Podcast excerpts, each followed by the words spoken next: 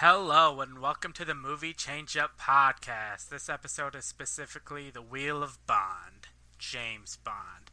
Where we're we've broken down uh, the topic of James Bond into 25 different discussion topics. Uh, this is all part of our James Bond month here at the Movie Change Up podcast. We're all of September and I guess part of August 31st. We will be talking about uh, the James Bond franchise in preparation for No Time to Die, which comes out early October.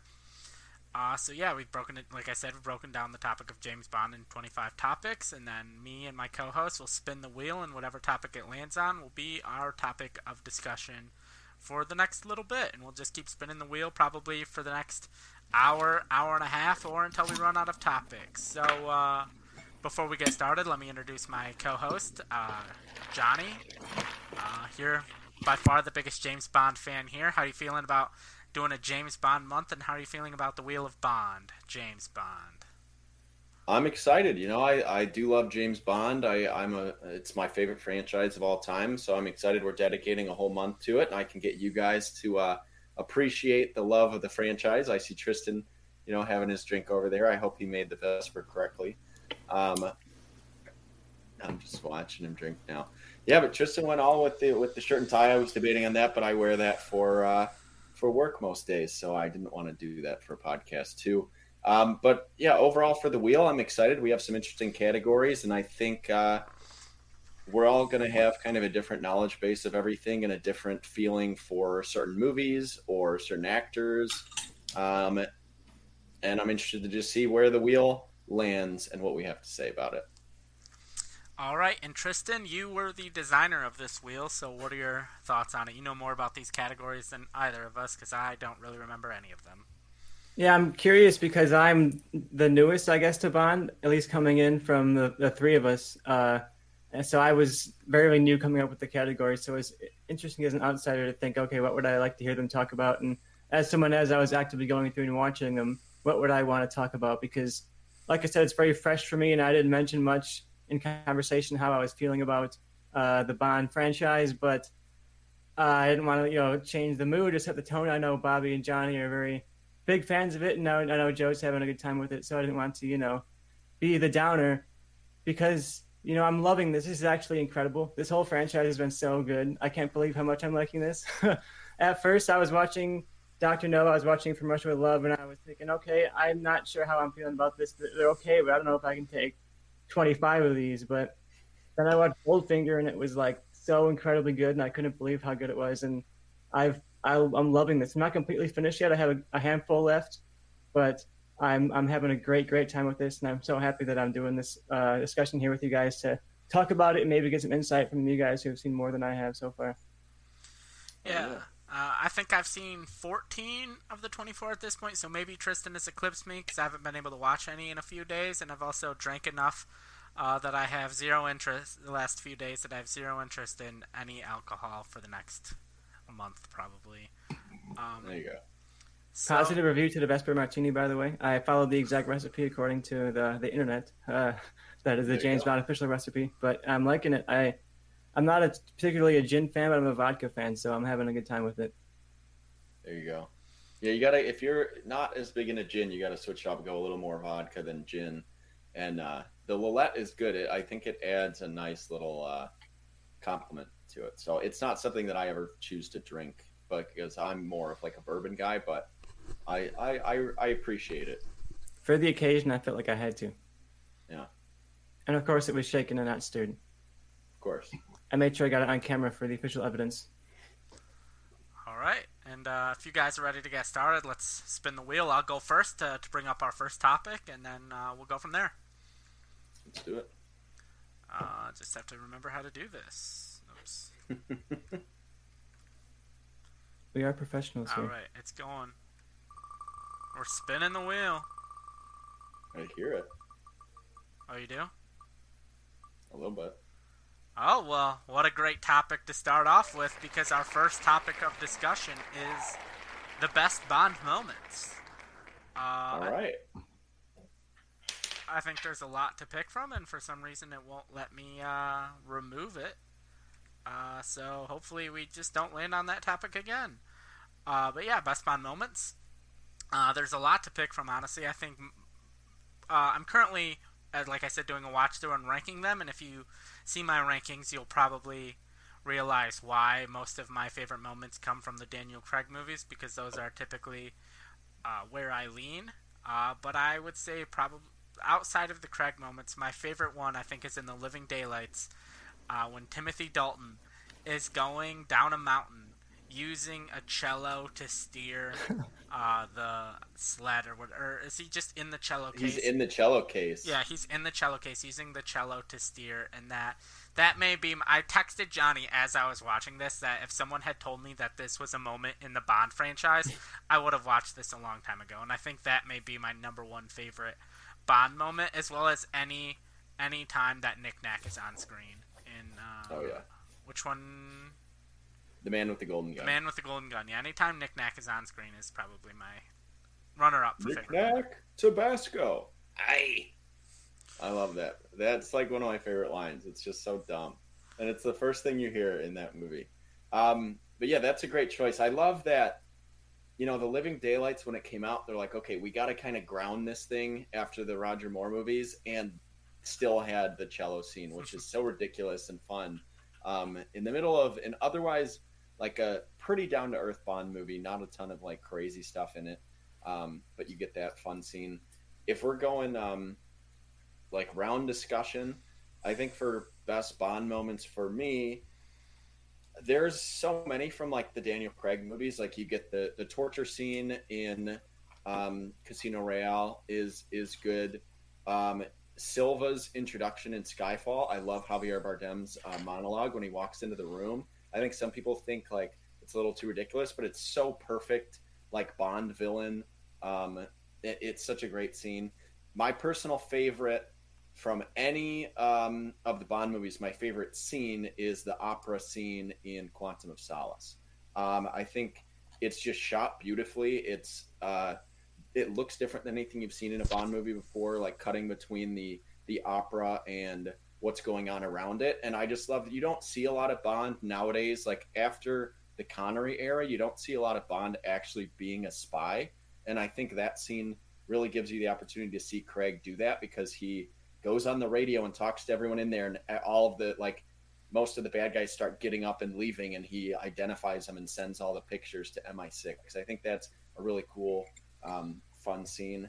But shout out also to uh, to Nick Nack. That uh, is one of my favorite characters of the franchise. And every time he's on screen, even if he's throwing full bottles of wine that explode into emptiness and there's no wine in them at the end of that movie, um, you know, it's always fun with Nick Nack's there. Yeah, and Scott, I think Skyfall was the last movie I see before I went back to Michigan, and yeah, that was a great moment of when all the spies get up. As well as I like the moment when uh, he's just he just like was outfitting his old house to like go take on uh, yeah, yeah, yeah. The Home Alone moment in Skyfall, but in um, the the opera scene is from Quantum. Oh yeah, right. But okay. yeah, the Skyfall is uh, it has a ton of fun moments, and that was one I was like not as big on after I saw it, and then rewatching it, I'm like, yeah, this movie's a ton of fun. I really like this movie. When you watch 14 movies all in the same franchise, they blend together a little bit somewhat. I want to shout out a moment that for me was definitely didn't blend together is the ending of On Her Majesty's Secret Service, the death of James Bond's wife. Because when you put together that movie and you're realizing like Bond is gonna get married, how are they possibly gonna resolve that Bond is married? Like that can't they can't go forward with that in the franchise. And I was wondering like, do they just leave this unresolved because I know the actor doesn't come back? But that last moment was pretty shocking, and I think the movie overall is like ups and downs for me, but I think that ending really kind of solidifies the darker elements of that movie together. So I think that's a moment that I wanted to shout out.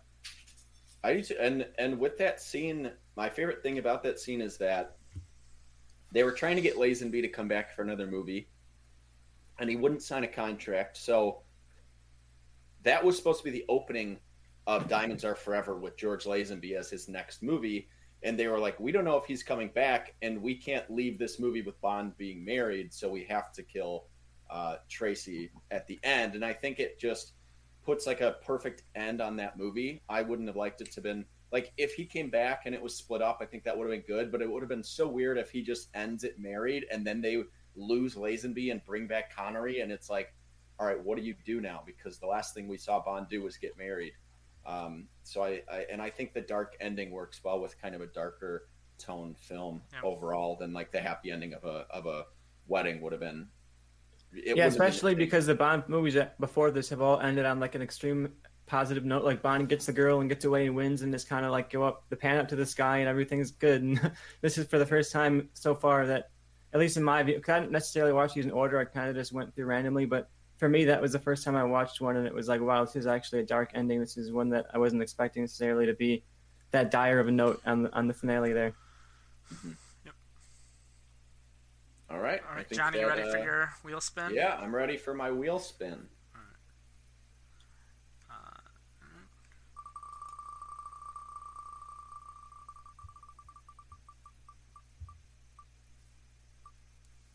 All right. Well, uh, we're gonna spin again, and I'm gonna delete that because we got best Bond moments. So.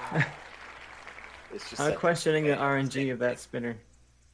Yeah. Well, it just wouldn't let me uh, remove it last time, but now I'm just physically deleting it. I'm just gonna do that every time. There we go. And uh, now. The anticipation builds. All right, Johnny, you get to talk about your favorite Bond, me- or just Bond memories. They could be good, they could be bad.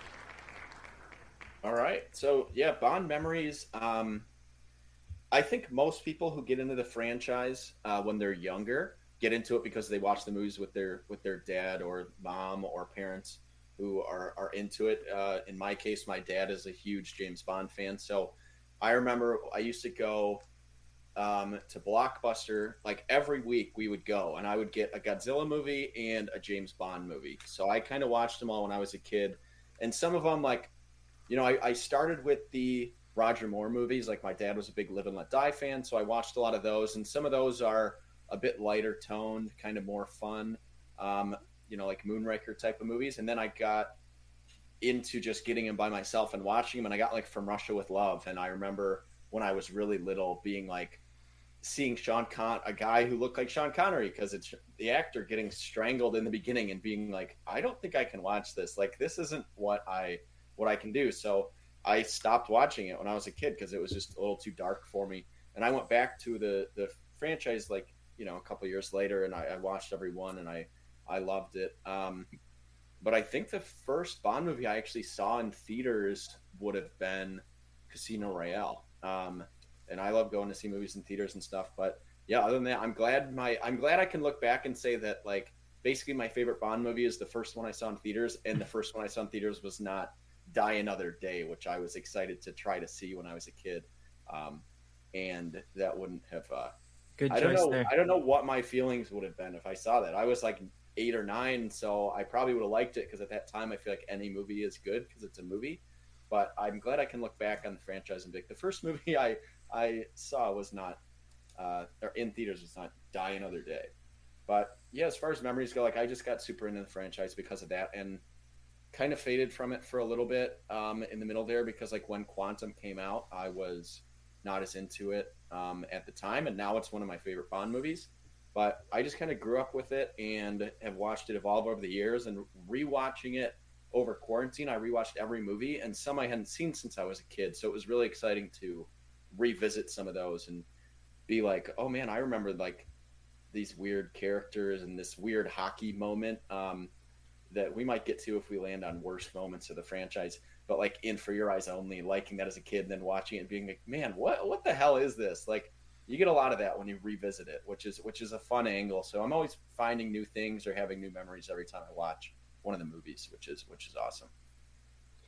Yeah, I'll definitely agree and say that as I'm going through these, watching them, binging essentially is like you, there's a lot of moments you're like, they did that in a movie, like in a franchise, big budget blockbuster movie. They just thought that was a good idea. It'll be fun if we get to worst Bond moments. There's a few where I was like, oh, they're just going for that. but yeah, I have some really positive memories about Bond, even though I was not a fan of the franchise. It was always something that was kind of around me, and particularly the video games. I played a lot of those when I was a kid, and my friends were super into it. They had the N64 versions of a bunch of GoldenEye, and then we had the PS2 games. You played a bunch of that, so I had like dozens and dozens of hours of Bond experience through that. So it's been fun to go and watch it and kind of see those characters and those weapons and those places come to life in in their actual movie form. But one memory for me that is Bond related is seeing Spectre opening weekend. Uh, I didn't have much context for Bond, but I was going to college at the time, so the only way to get to the movie theater from there was to take a bus that took me like 45 minutes to get to a Walmart, and then I had to walk from the Walmart like a mile to get to the movie theater, and then I had to see, th- see it there and walk all the way back again to get to the bus that came every hour on the hour. So if your movie let out at 12:05, you wouldn't make it. You had to wait a whole another hour again. If the movie let out at 12:45, you better run because you got to make it to by one o'clock. So it was a really fun kind of experience. If you wanted to see a movie, you had to like run the gauntlet. So it was like it's just worth going and seeing. And Spectre was one that was fun. I had no context of all the connective stuff and how it tied the franchise together, but I thought it was fun to see Daniel Craig's Bond, and that was my one of my first in theater experiences with Bond because I saw Casino Royale and then I saw that, and that was those are my only two theater experiences with Bond so far. So I'm excited to see No Time to Die. But yeah, for Bond memories, those are my big two, and I watch Austin Powers a lot too, so I have some Austin Powers memories. But maybe another another episode. All right, yeah. My uh, as far as memories of Bond, they're very few. Uh, to the point where I think I was in high school, and I was at a friend's house, and uh, he threw on Doctor Strangelove, and like, I wasn't as big into movies like quite then yet, because I think I was like a freshman or sophomore, and like maybe 20 minutes into the movie. I was like, when the hell does James Bond show up into this? Because I, I confused Doctor Strangelove and Doctor No, and like if you don't know any, but like Doctor Strangelove sounds like a a Bond movie title if you don't know any different. Yeah. And so that's basically the extent of my Bond memories until this Bond marathon that I started uh, a couple weeks ago. There you go. Well, I like I like that. All right, uh, Tristan, uh, you ready for your spin of the wheel? I'm ready for my spin. Give me a good one, Joe. All right. Let's get Tristan some trivia. Oh God, please don't. You are. Ooh, you get a fun one. Not sure what it is. Tristan, you are pitching a Bond crossover. Oh God, a Bond crossover. Why did I put that one in there? Uh, Anyway, look, that's part of the game. It's a Russian roulette s thing. So one thing that was criticized in Spectre a lot was that they try to tie things together. So I tried to throw this in as like, okay, if you had to, like, if you had to actually do a Bond crossover, what are you gonna do? Like, you're held at gunpoint by the studio. This is what you got to do. So my Bond crossover, I have a couple lines here that I wrote down really quickly of who I wanted to be in it. Uh, so I'm gonna have the opening scene be uh, Gene La- George Lazenby's character uh, doing kind of a mission as Bond. He's older than he's been, uh, so it's just sort of like a fantasy where they're all kind of the prime age for their characters. But uh, Lazenby is on a mission. He's a bit older than he normally is, but he's on this one late career mission. He gets captured, so now he's captured, and Timothy Dalton's Bond, who's kind of like the active Bond at the time of this movie, has to re- team up with Sean Connery's Bond, who's a kind of retired. He's been doing that for a while. He stepped away, so those two got to team up. You get Timothy Dalton getting another shot. He had those two that I thought were some of the best of the Bond movies, teaming up with the all-time classic Sean Connery, and they go on a rescue mission to get George Lazenby back. So you give Lazenby a chance to give a, get a couple more scenes in his Bond, but you're not relying on him as the star of the movie. So that would be my cheesy bad Bond crossover. But hey, if you got to do it, I think that would be a fun way to do it and bring in those three together. There you go. So you're crossing over with the Bond franchise, but different actors. All right, That's what I I'm like doing. That that way, I think the the chalk pick here would be a crossover with Mission Impossible. Um, I think people would, you know, be excited for that. Like if we had Craig and Tom Cruise, you know, you get James Bond and Ethan Hunt in a movie. That seems like something a studio would do.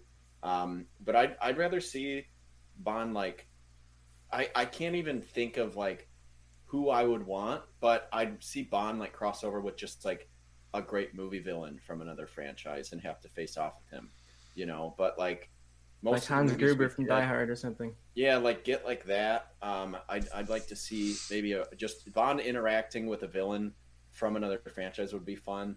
Um, or Bane. just doing a crossover and bringing it. Yeah, Bane. Yeah, Tom Hardy's Bane in a I am Bond on my movie sixth like that. reckoning. Jack yeah, Sparrow, he maybe. blows up MI6. Yeah, Jack Sparrow. There you go. or Javier Bardem from whatever Pirates movie he Yeah. was in. And he's like, you kind of look familiar. It's Judge interesting Judy, because think Bond goes through so many tones. You could make it like a comedy crossover. You could make it like a hard drama crossover. You could do any kind of franchise.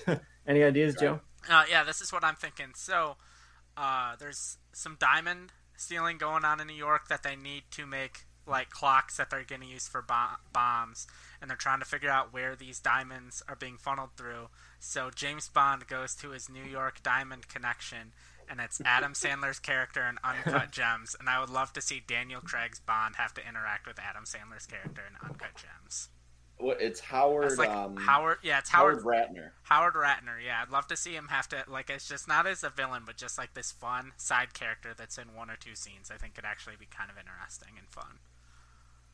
Of Yeah, just like I him like running, wouldn't have thought following behind. that. Behind Daniel Craig's Bond as he's going. And to I New can see York. Daniel Craig's Bond just being instantly tired of the guy, and he's like, "How do I get rid of this man?" But he has to. He's constantly tied to him, and he's constantly showing up. Maybe he has a couple of scenes here and there, so it's like every plot point, all of a sudden Adam Sandler's there, and he's like, "How are you involved in this?" All right. All right, All right. Yeah, I like those ideas. all right. So that brings us back to me. Back to Joe spinning the wheel. See if it'll let me remove it. There we go. Respin. Let's see what I get. Ooh, this will be. Ooh, where's it gonna land? I get to talk about a guy we've been talking about a little bit here, and that's uh, George Lazenby. Uh, I or think as Tristan calls him, George Lazenberry. Uh, it's one of those words.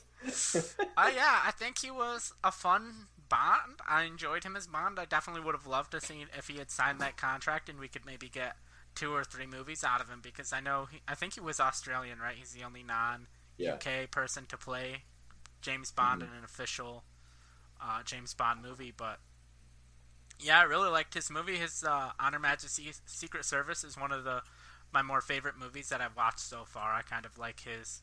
I liked his Bond girl in his movie. I thought his villain was fun. I just overall liked the plot, and uh, I think uh, I just would have liked to see more from him. It's hard to talk about it when it's only been one movie, but yeah.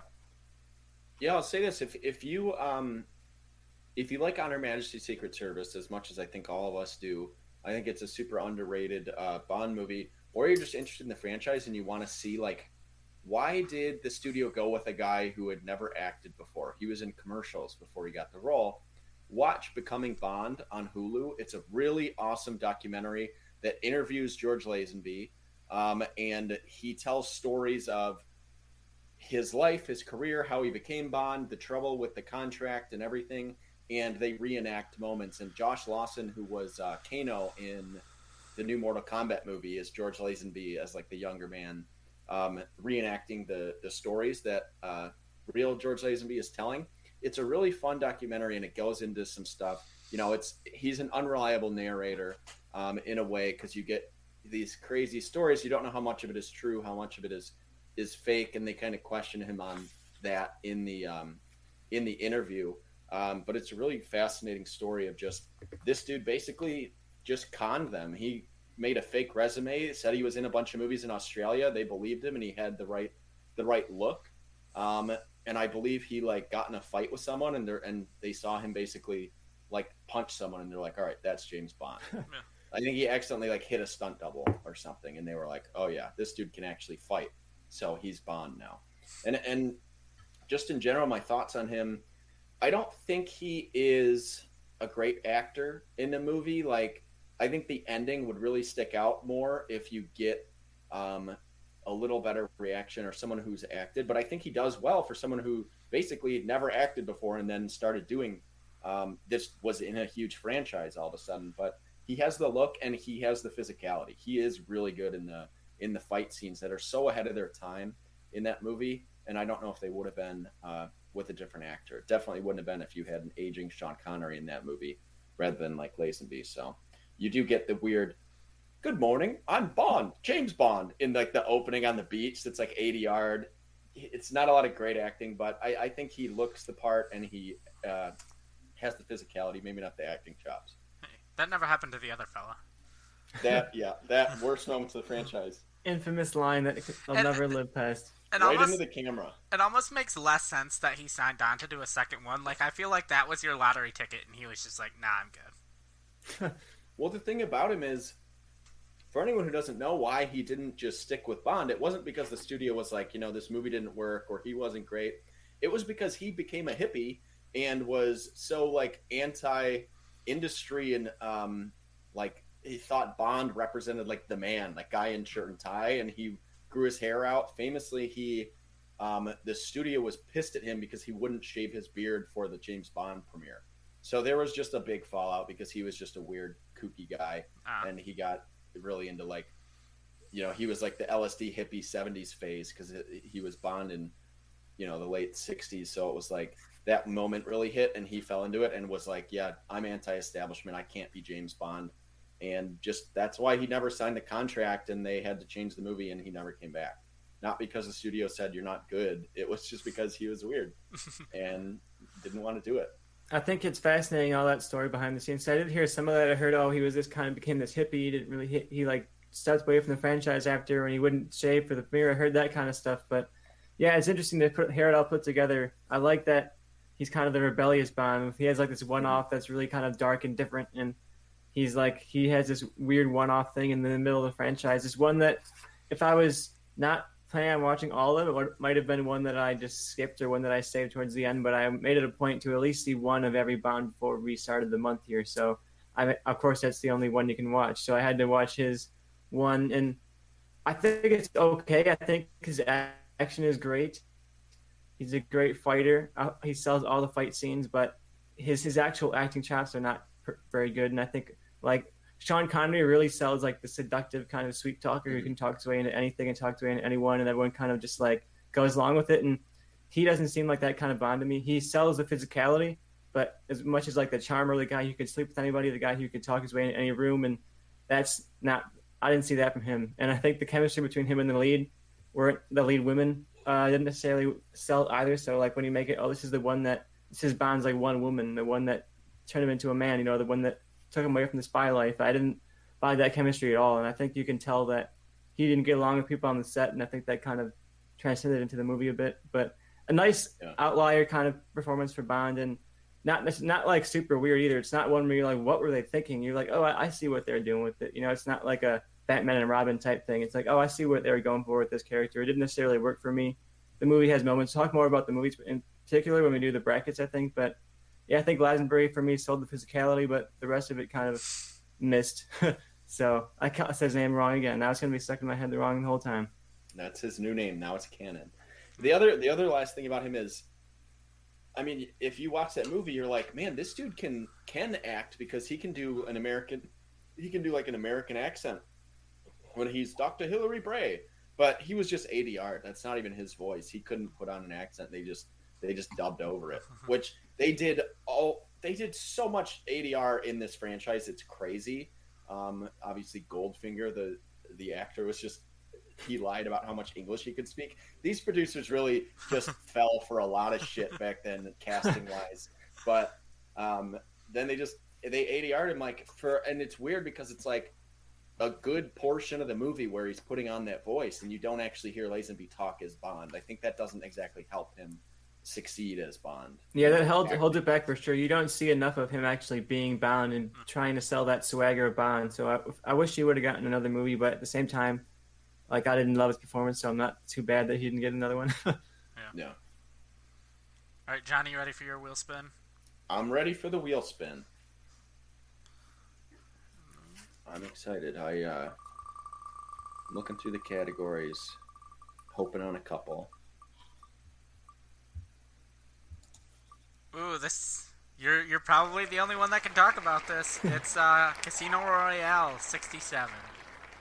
Oh, the classic Jimmy Bond. Um, for those who don't know, uh, Casino Royale, uh, it was a spoof movie, kind of, uh, of James Bond. Uh, Ian Fleming sold the rights to uh, Casino Royale, the book, and the studio made it. And Woody Allen is in it. Orson Welles is in it, which is wild. Um, as Le Chiffre, if you guys have seen Mads Mikkelsen is great, but yeah, Orson Welles, who could have been an amazing Bond villain, they wanted him for Goldfinger, but then got lied to by a dude who barely spoke English. um, went that direction instead. Uh, but that could have been Orson Welles. Instead, you get the. This is a wild. Just the story behind this. Um, if you get the Bond set, like all of the movies, it comes with a, a documentary, and I think they I don't know if they named that one specifically, but there is a documentary called Everything or Nothing, and they mention this as well. Just Fleming didn't know his movies would work. He sold the rights, and they ended up making this. And it's so it's unwatchable. It's if anyone has ever bothered to check it out, like I want to be a Bond completist, so I watched this, and yeah, you get Peter Sellers, who's great, Orson Welles, who's great, David Niven, like Ursula Andress, who's in Doctor No as Honey Rider, is in this movie, and it's just it's just wild how how much it, it fails. You get Woody Allen as Jimmy Bond. You, you can't really forget that, but it, it's just uh, if also if you look on the IMDb, it is the directing credits. Uh, there are six directors, so you know a movie didn't really go too well if that happens. But they wanted to make an American version of James Bond that Americans would get behind, and instead just made a big flop. It didn't work, um, and everyone hated it. And Ian Fleming really hated it. So, just a weird thing. It, there are a lot of Bond spin-offs, but this one actually having the Casino Royale name is so wild. Yeah, I haven't seen this one all the way through. I made an attempt at one point, like a while ago, to watch this one, and I made like maybe three minutes in, and I was like, you know what? I don't know if I'm gonna watch this. I'll go ahead and turn that one off. Maybe I'll come back to it when I have some Bond experience. You know, maybe at the end it'll be my finale of this whole binge. But yeah, I mean, it's weird. You look at the cast on paper, and it sounds like it would be a really good, effective comedy, and it just wasn't. It just doesn't work, and it's very lost and very like. You look at the stuff behind the scenes, and Peter Sellers had that whole ego trip on the set of this, and he was like made this whole movie about himself and put himself in the lead, and he didn't get along with some of his co-stars, and like it's just a shit show, and it comes through into the into the product from what I've seen. I'll finish it eventually, but yeah, from the first 30, 40 minutes, it was not one that I was super hyped about. Uh, there's another Bond, a couple other, yeah, like you mentioned, some Bond ripoffs or spin-offs that kind of took names from the franchise. Sean Connery even did one himself, essentially, with of the spin-off, but this is by a mile the worst one from what I've seen of it. Yeah, it's weird. It's weird that like because I've read Casino Royale, the book, and it's a dark spy novel. You get a really, really dark torture sequence um, that they did an updated version of in the in the real Casino Royale movie we got in 06. But they sold this, and their their the studio was like, you know what we need to do? Make this a a spy spoof movie, which is weird. I I don't know how long it was in production for because literally there's 11 writers credited IMD, IMDb and six directors. So you know that it was in development for a while. I don't know if it started off as like we need to just make like a real spy movie and we have the rights for this, and then they just I don't know Peter Sellers and Woody Allen got involved and it turned into a comedy. But it's it's a weird weird movie that this that this exists. I don't know. There's a lot of drama with Bond. Um, like rights issues and stuff like that. It's the reason we got um, Never Say Never Again, which is just Thunderball, but remade with Sean Connery. But it's on Eon Production because they, you know, basically producers split up and one dude had the rights to certain movies. It's just, it's just, there's a lot of fun drama with this with this franchise, and it leads to movies like this being made. It reminds me a lot of my favorite franchises where it's like you walk into it and you don't know if you're going to get something great, if you're going to get something terrible, if it's going to get something that's a crazy spin off from a different studio that they stole the rights from. it's kind of a wild ride to, to follow it. And yeah, if you're ever planning on doing a binge like this, I've been watching videos as I go along, just kind of getting some behind the scenes stuff for each of the movies. And I think that adds a tremendous amount to the experience just to get, like, like you said, the studio drama that led to what we got. Yeah. Um, Joe, you have any thoughts on Casino Royale? You ever tried to watch it? Nope, never tried to watch it. It sounds like it's the good Star call. Wars holiday special of James of the James Bond franchise. Uh, that's a good way to look at it. It's not exactly part of the franchise, um, particularly, but yeah, it is. It is very much like that. Just a failed attempt at a comedy, something. Yep. All right. Um, it's something. Tristan, you ready for your wheel spin? I'm ready for my spin. Joe, give me a good one. You get whatever the wheel gods give you the wheel bonds. I'll pray to the wheel of gods. Please, gods. Something good. It's like whatever. All right, this this would be a fun one. Uh, you get iconic Bond quotes. Okay. Well, of course, I gotta start off with shaken, not stirred. I feel like anyone who ever orders a martini at any restaurants wants to do that at least once and say the line. Like Bond has a lot of good quotes like that. Of course, like Bond, James Bond. Those are the big iconic ones.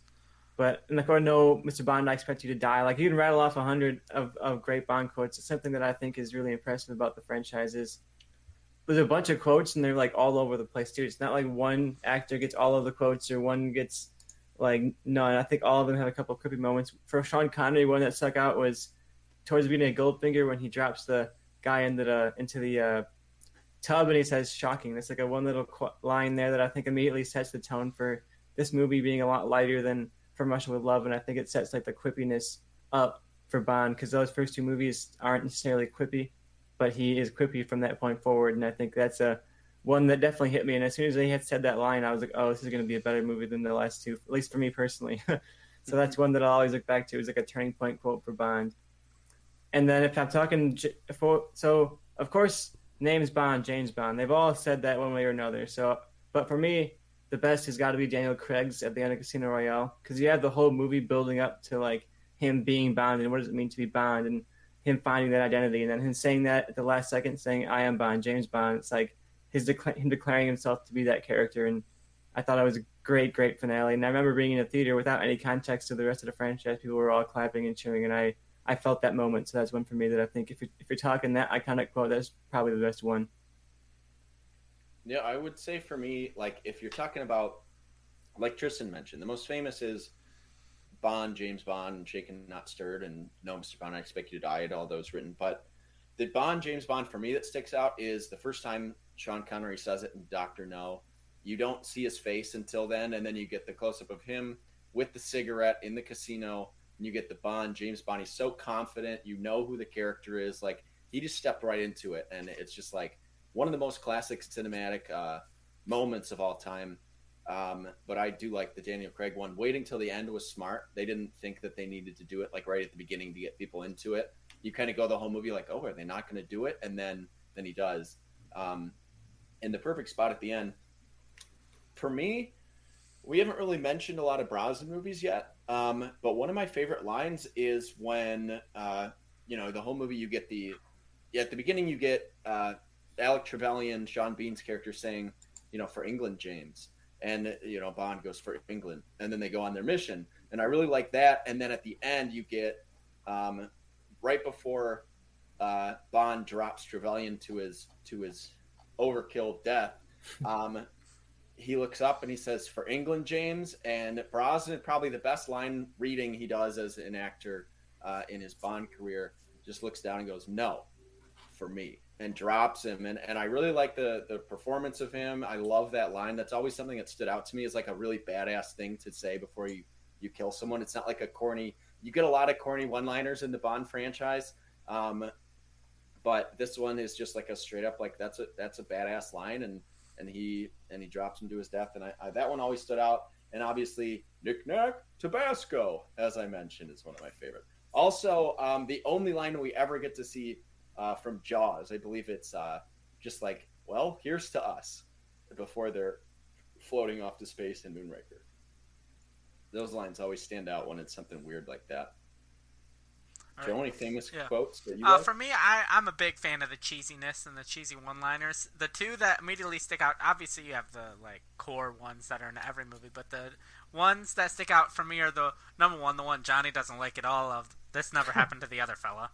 I thought was what a great. bad line. I thought it was great and cheesy and dumb and perfect. And then the other one talking about uh, movie-ending lines, another Pierce Brosnan movie of "I thought Christmas only came once a year." I, I think uh, great Joe, literally the worst two lines of the franchise. Joe managed to mention in. Uh, I love the Sean Connery line when she says "Nice push to galore," and she, he says, "I must be dreaming." yeah, I, his reaction to everyone's name is always fun.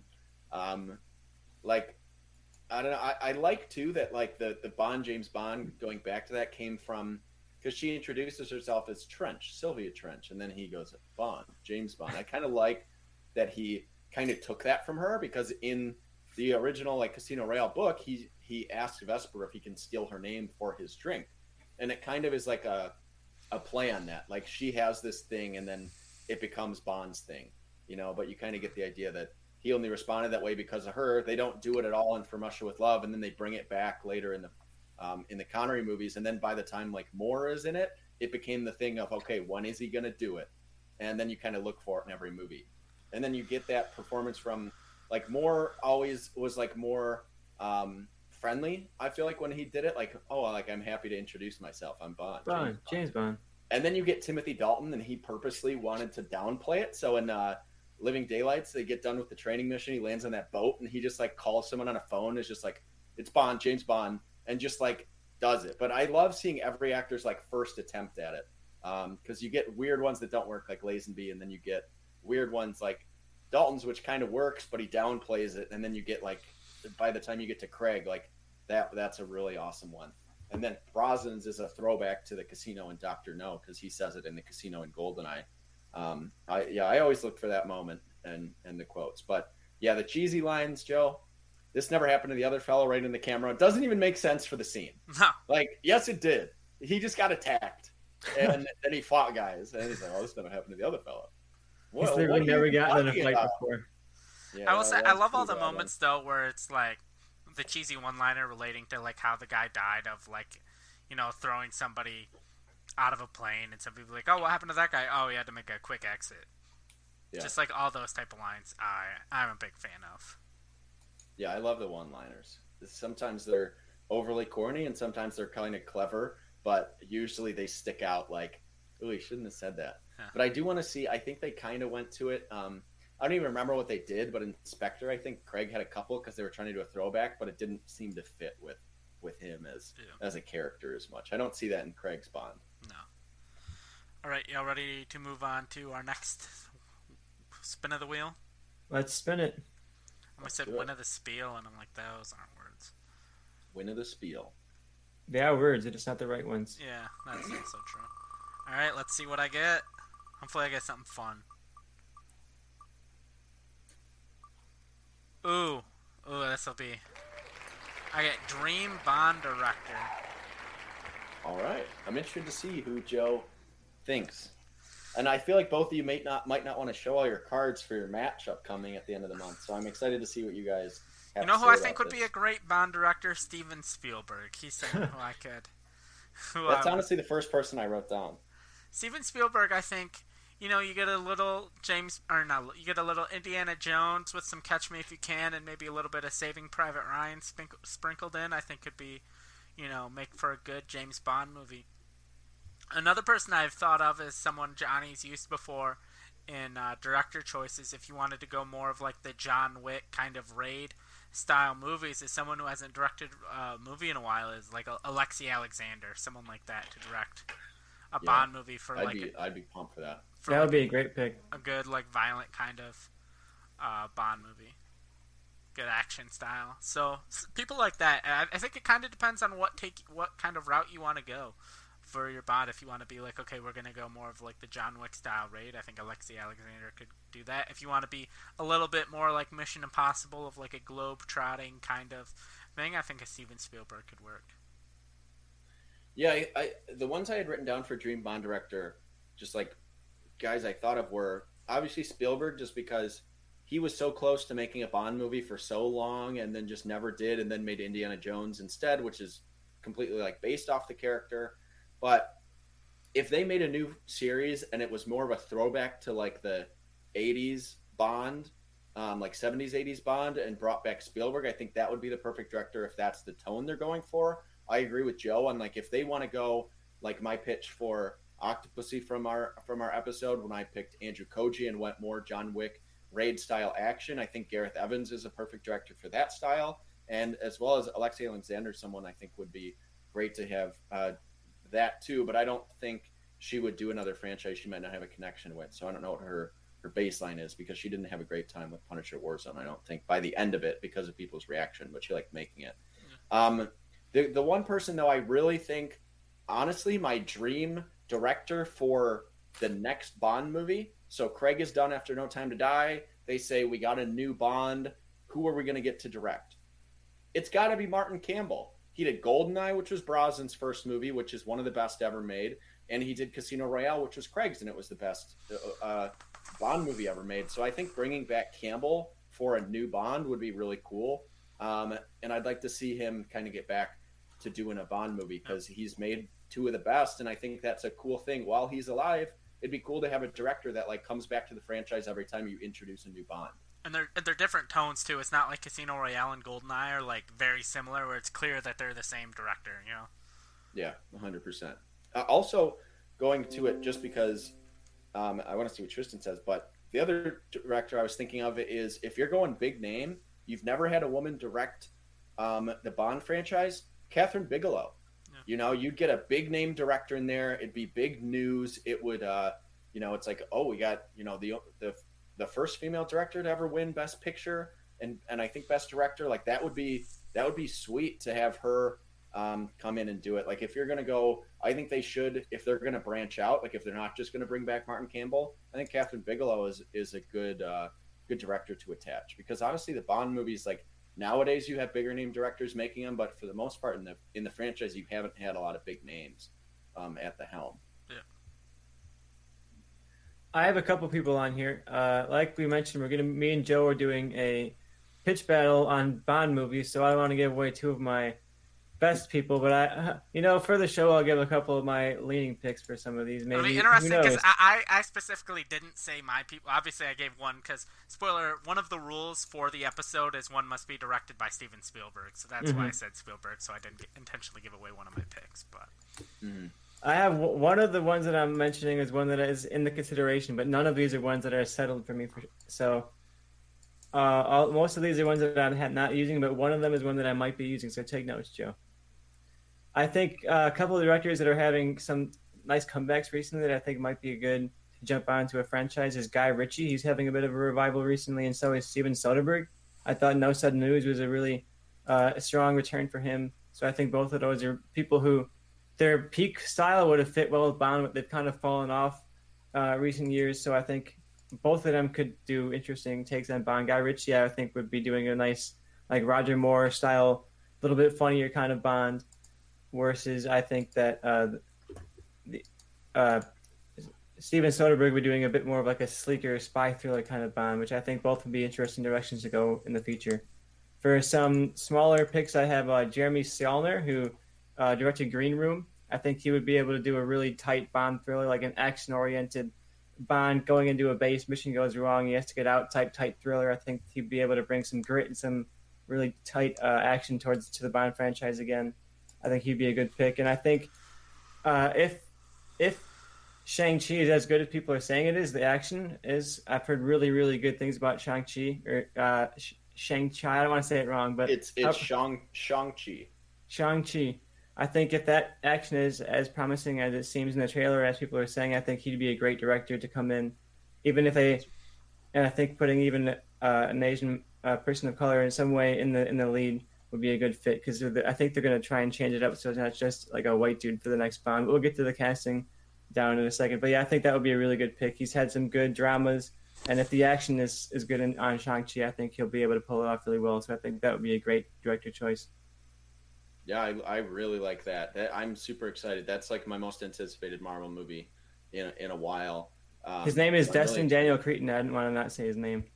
There you go. He also directed yeah, um, Short Term Twelve and Just Mercy, which are both pretty good. Short Term Twelve is one of the one of the best indie movies, yeah. you know, out there. I, I recommend it. So yeah, going from that to doing like something totally different with Shang Chi, I would totally trust a uh, a Bond movie over to, to that. That's a great great choice. Um, and yeah, put Andrew Koji in there. Boom, there you go. That's the movie you described. Um, all right, so that brings us back to the wheel, and I forget who actually spun that one. It is. I spun it, so this is your spin. So I'm up. All right. Let's see what you get. Round and round it goes. Where it stops, nobody knows, except for one of the 18 choices that. Oh, perfect. Uh, perfect pairing. Uh, we have Dream Bond casting. All right. Well, since I will be the judge of your guys' fight, I didn't want to spit out a bunch of names. So obviously, Andrew Koji, I already pitched him. I think going more into it, he obviously has the physicality. I'd love to see more kind of hand to hand combat in Bond movies. Like they like to copy what's out there, and that is the style of action movies now. So that's what you got to see. And he has the charisma and the charm and the sarcasm to be Bond. I think bringing in like a really sarcastic Bond who's just a dick to people again like would be would be good. Craig kind of has that. He's kind of on and off with it, but Andrew Koji could be maybe a more charming version, where Craig is like a more serious version on that. Um, and the only other guy I have on there to mention, because I either he's like the only actor I can think of that needs to either be James Bond or a James Bond villain, is Daniel Kaluuya. Um, I think he has the charm and the swag to be Bond, and also he could be like a uh, like an awesome Bond villain. So they could go either way with him. Um, but I, I, think he would be really good uh, as Bond. It would be different than anything we've seen him in, but he's really good in um, Widows uh, as just like a small role as a little like a villain in there, and he's really intimidating. But he looks smooth and he he has the look, he has the style. He is mostly in movies that he has an American accent. You don't really hear his main like his his normal voice unless you hear interviews and stuff or Oscar speeches. But yeah, put him in as Bond. I'd be totally sold. So I'm excited to see what you guys think, and I have to pee. So talk. yeah, I wasn't sure how much effort to put into this because yeah. I didn't want to give yeah, away that's my, kind of all my casting either. Because I was like, uh, like I've partially tried to stay away from some of the big fan castings that people have done. Uh, like I see Tom Hiddleston's name around, and I don't really see him as Bond at all and uh, some of them, some of the bigger castings I have, but a lot of it I just tried to avoid, avoid that for the most part. Um, it's very hard, and now I'm trying to remember who I even had because I don't want to leak any of my names. But yeah, I mean, there's some good options out there. Like there's Tom Hardy's been a name that's been thrown around. I know Idris Elba has a lot has had a lot of push for him to be the next Bond, but I think his biggest problem that he could face now is that he's just getting older. He's like 48, 49 years old right now, and if they were like looking for their next Bond to be their Bond for the next 10 years, it's like he's going to end being, you know, almost 60 and that was a big problem with a lot of the later roger moore movies is he's supposed to be this hot you, you know suave guy and he's out there like 60 years old hooking up with women in their 20s and it's like weird yeah, I think the yeah. only way an Idris Elba casting works at this point is if it's like a one-off or yeah, a two-off type thing. Yeah, if he's like or maybe you get a trilogy guy. out of him. Yeah. yeah.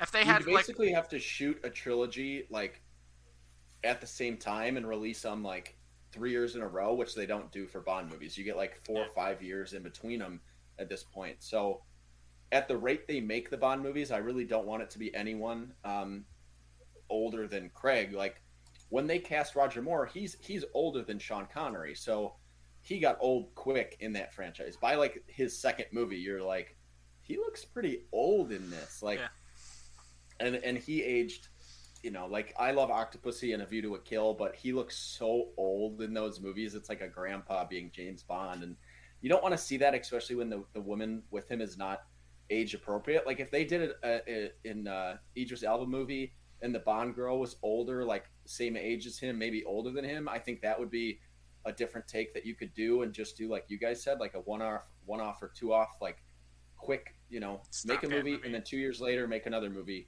You can't keep going with it. So I, I think it's got to be someone in there at least. Like I think Bond is a dude in his thirties. Yeah, I think of him like Batman, like then, yeah, Bond. Yeah. Batman's supposed to be like thirty nine, and I see Bond as kind of the same way. Yeah, I want someone who's like 33 to 36 is like the prime age for someone playing Bond, or like if you want to go a little younger, you could do it. Um, but yeah, all in all, like I, I think my dream Bond casting. Uh, since you guys don't want to completely give away your picks, I'll do this instead. Change the question a little. Who would you guys have liked to have been Bond? Um, that's now not you know a choice now, but like instead of someone else, or just it would have been cool if we got a movie with this person like in the past. Yeah, Liam Is Neeson. anyone that kind of I think out? Liam Neeson was in the running during the Pierce Brosnan movies, or like when yeah. they were hiring Pierce Brosnan, and I don't know if I would take away Pierce Brosnan, but I know at the time he was he wanted to do more Oscar-y type movies. He wasn't interested in action movies, so he turned it down. But I think a Liam Neeson type of Bond movie could have been interesting. I would have liked to have watched that. Yeah. Uh, one that I think for me, like a modern person that I would have liked to see in Bond is Henry Golding, but I think he was the lead of Crazy Rich Asians, and I think Snake Eyes unfortunately didn't do well at all, and and probably bad enough that he'd never get the role at this point. But I thought he was pretty good enough to sell the action in that, so he would have been someone that I would have liked to have seen in that role potentially. Oh, Brosnan was on Remington Steele. Uh, and which was like a failing, basically spy show at the time when he was hired as Bond. So I don't know if that would necessarily 100% take him out of the running. It would just probably it doesn't help his chances. But then again, I guess if he's leading another, if Snake Eyes is a big hit and he's leading another franchise, I could see it being the opposite way of like, oh, he's Snake Eyes, so people might not associate him with Bond, so we don't want him to be our Bond. So it can, I, I can kind of go either way with that. I also think a good uh, deep cut casting would be the woman who's playing uh, the lead female of, of Ted Lasso. I can't remember her name right now. The actress's name is Hannah Waddingham. I think she would be really interesting. I think a female Bond would be great, and I think like making like a bombshell blonde type character. I think that's like the, the epitome of a Bond girl, and taking that and turning it into being Bond themselves. I think that would be a really interesting casting. And she has like the kind of confidence and the she's slightly older too, so I think that would be a good move for for that kind of a yeah. character. So yeah, I think that would be an interesting casting too. Yeah, the one that I would have liked to have uh, live in an alternate reality where these movies exist. Um, the runner-up uh, that was almost Bond when uh, Craig was chosen was Henry Cavill, and I think you know you got to see him be Superman, but all of those movies disappointed me, and I think he is great. He's awesome in A Man from Uncle, and you kind of get a, a, a taste of what his Bond could have been, but it's maybe a little more humorous than like his his Bond movie.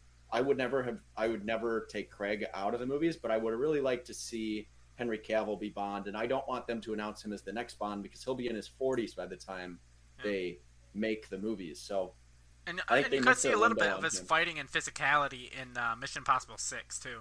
Yeah, what a brutal performance too. Yeah, that that's that um, movie definitely sold me on Henry being like a what if Bond. Essentially, at this point, it's too late especially because he's been Superman. I think that would be too much of a franchise crossover thing for them to want to do that. But that would have been a good casting. And yeah, unfortunately, as much as I like the Superman movies he was in, they haven't been successful. And he, yeah. he I think he would have been much better fit for the Bond, and that I think yeah. would have helped him on his career because I don't think he's necessarily had any big hits since Superman. He's kind of become stuck with those movies people didn't necessarily like that much. So I think Bond would have been a great move for him. Yeah, yeah, I, I think uh, like if you could pull movies from that universe, like maybe they go a different tone. It's not as dark. Like you know, like Quantum of Solace. The whole reason like that movie was even as dark as it was is because it happened during the writer's strike, and Craig um, handled a lot of the writing and everything and like involved in it. Um, and you know, they kind of expanded on that. So if Henry Cavill comes in and he's more of a charming guy, a handsome dude, and they kind of go, maybe it turns into Brosnan and it gets a little wild at this point, um, and it's not as like grounded as they try to stick with Craig. But either way they went with it, I, I think he would have made some interesting, uh, interesting Bond movies. Yep. All right, Tristan, you ready for your spin of the wheel? Give me a good spin, Joe. It's all on you. Um, it's all on Joe and the click of a button. Countdown. Ooh, another pitch. What do you got to pitch? I get all the pitches now. You have to pitch yep. a Hitchcock Bond movie. A Hitchcock Bond movie. Uh, okay, I didn't take as many notes for this one. uh, so Hitchcock, I would probably say you got Jimmy Stewart. He would be a perfect Bond. I think he has that like suited charisma. He charming kind of guy. I feel like Jimmy Stewart Jimmy can talk his way into anything that he wants. Of course. Jimmy Bond. You're, you're beating Casino Royale, so you're the first of Jimmy Bonds. Uh, Grace Grace Kelly would be a great uh, Bond girl, and I think she'd be a great Hitchcock. She, of course, worked with Hitchcock, but I think she would be a great, uh, like bubbling blonde, kind of perfect girl for Bond to have. And I think basing it around a murder mystery, Hitchcock is kind of like a murder mystery, at least in some of his best work. Has this sort of driving mystery around it. So I think having something like an agent goes missing, an agent dies, and now Bond is tasked as the sole person who's able to kind of solve this mystery. And you give him a ticking time, of course, where he has to solve it within, you know, a nuke's going off, some kind of some kind of stakes that would give him a, a timer. And I think Hitchcock could serve really great under a timer kind of thriller where Bond's having to figure out what happened, of course, and, and track down whoever, whatever Spectre agent is behind this and solve it before the time runs out. But I think a tight thriller with a time clock in the background and that would be a good cast too. I think I think uh, Jimmy Stewart would be an interesting, charming Bond. I would like to see him give some kind of Bond monologues and stuff like that. So it would be a fun work. And I think Hitchcock also, of course, that's the rule, but I think Hitchcock would be an interesting director to have worked with Bond in the past. Right, this is, I know Johnny might have an idea. This is kind of my take of what I would be. Is you kind of flip the perspective. Because I feel like Alfred Hitchcock might be interested in something like that, where basically you have a it's the perspective of like a woman that works in a casino. She's just kind of like this young, inexperienced person, and she's the one that kind of gets swept swept away by this like mysterious mysterious guy who she's kind of enamored with, entranced with, you know, sees herself attracted to, and then she kind of realizes that this guy's kind of like somewhat of a psycho, killer, you know, spy, James Bond. I was thinking like a Michael Caine kind of casting if you wanted to be like he was given James like when Sean somewhat Connery's psycho. Out, yeah, Sean Connery's out. Sean Connery's out. They're looking for the next Bond. They hand it over to Alfred Hitchcock. So instead of like George Lazenby, you get kind of a you know uh, Alfred Hitchcock, uh, uh, Michael Caine, James Bond, and I I could see it from that perspective of it's kind of, they do like it was like the spy who dumped me or whatever with Mila Kunis, but like an actual like serious legitimate take on it instead of a you know weird goofy dumb take of just like the woman's perspective who gets kind of forced on this worldwide mission with uh, basically a more realistic take on James Bond instead of like this suave, smooth spy. It's like this kind of crazy, over the top, scary guy. Yeah, I, I think um, for me, what I would have really liked for Hitchcock, because at the time, like let's say it's the 60s and you give Hitchcock Bond, I think he has enough of a say to do whatever he wants with it. And I think he could stick to. Um, I love the movie From Russia with Love, but the book From Russia with Love focuses literally like the first half of the book is focuses all on the Russian agent, um, Red Grant. So I think Hitchcock could have made a really cool From Russia with Love, where the first half of the movie is the villain, and then the second half you introduce Bond, and then you get their meet up in the finale, and you have a little crossover here and there, and then you get their meet up in the train at the end. I think Hitchcock could have would have been able to do that and have the pull to be able to be a little faithful to the book and do something like that. And Red Grant in the book has this weird thing where he kind of goes crazy on the full moon. So like I think Hitchcock could have done something like Vertigo style with that, um, and made him like a really crazy character. And and I'd like either the same casting they had, um, or like James. Uh, I think it's uh, it's James Mason, right, from North by Northwest. Would have been a good uh, would have been a good Bond in a, in a Hitchcock movie. So I think that would have been interesting uh, casting. You get a little older Bond, but you don't have to really have him be as physical, and then you get um, this focus on the, this young Russian agent, the upcoming guy that's like mission is to kill Bond. It would be really cool to see Hitchcock do that, like split his movie up basically in like three parts, like the Russian agent part, the Bond part, and then the meetup part would be really cool. And I think Hitchcock could have done something awesome like that. Yeah, definitely. I'd be 100% interested in that. All right, we had three uh, different interesting takes, and I believe it's now my spin again, right? Or no? Yeah, yes, Tristan, I spun that. Yeah, because that was every every pitch. Uh, you can count on that being uh, Tristan. All right, so uh, let's see if I get something fun. We haven't had a lot of the actors yet. Uh, there we go. I get to talk about my man Sean Connery. Yes, Sean Connery, obviously, I mean, of the official James Bond movies, was the first James Bond, started off in Doctor No. And he was kind of the template that I think everything since is relatively based off of as far as performance and what people imagine James Bond to be of like the suave gentleman spy. I, I think to kick off the franchise, I don't really know if you could have gotten anyone better especially i think part of my problem with those movies is it has a lot of like that 1960s acting where it feels it almost if you close your eyes it sounds like they're just reading and there's not a whole lot of reacting. Uh, but i think as far as like when those movies came out i feel like he was a great james bond. And that's kind of and i and you know and sometimes you got to go further and there were some more unofficial james bond movies like the rock which i consider to be a james bond movie as well as league of extraordinary gentlemen but also not really because that movie sucks. But The Rock is great. But yeah, Sean Connery.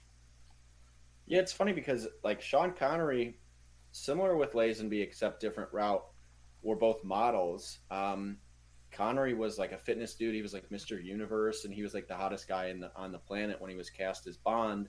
Um, but he had the acting chops. It turned out, and he was really good.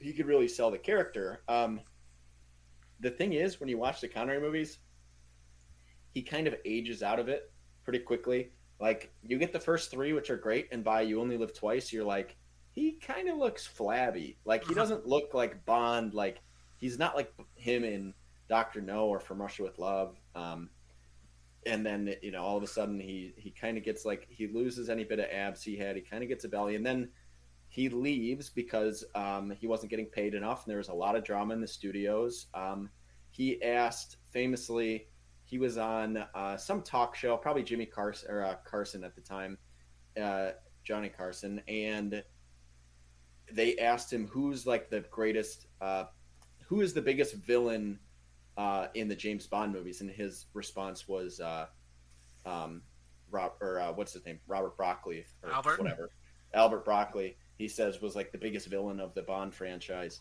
So, you know, he there's obviously a lot of drama there.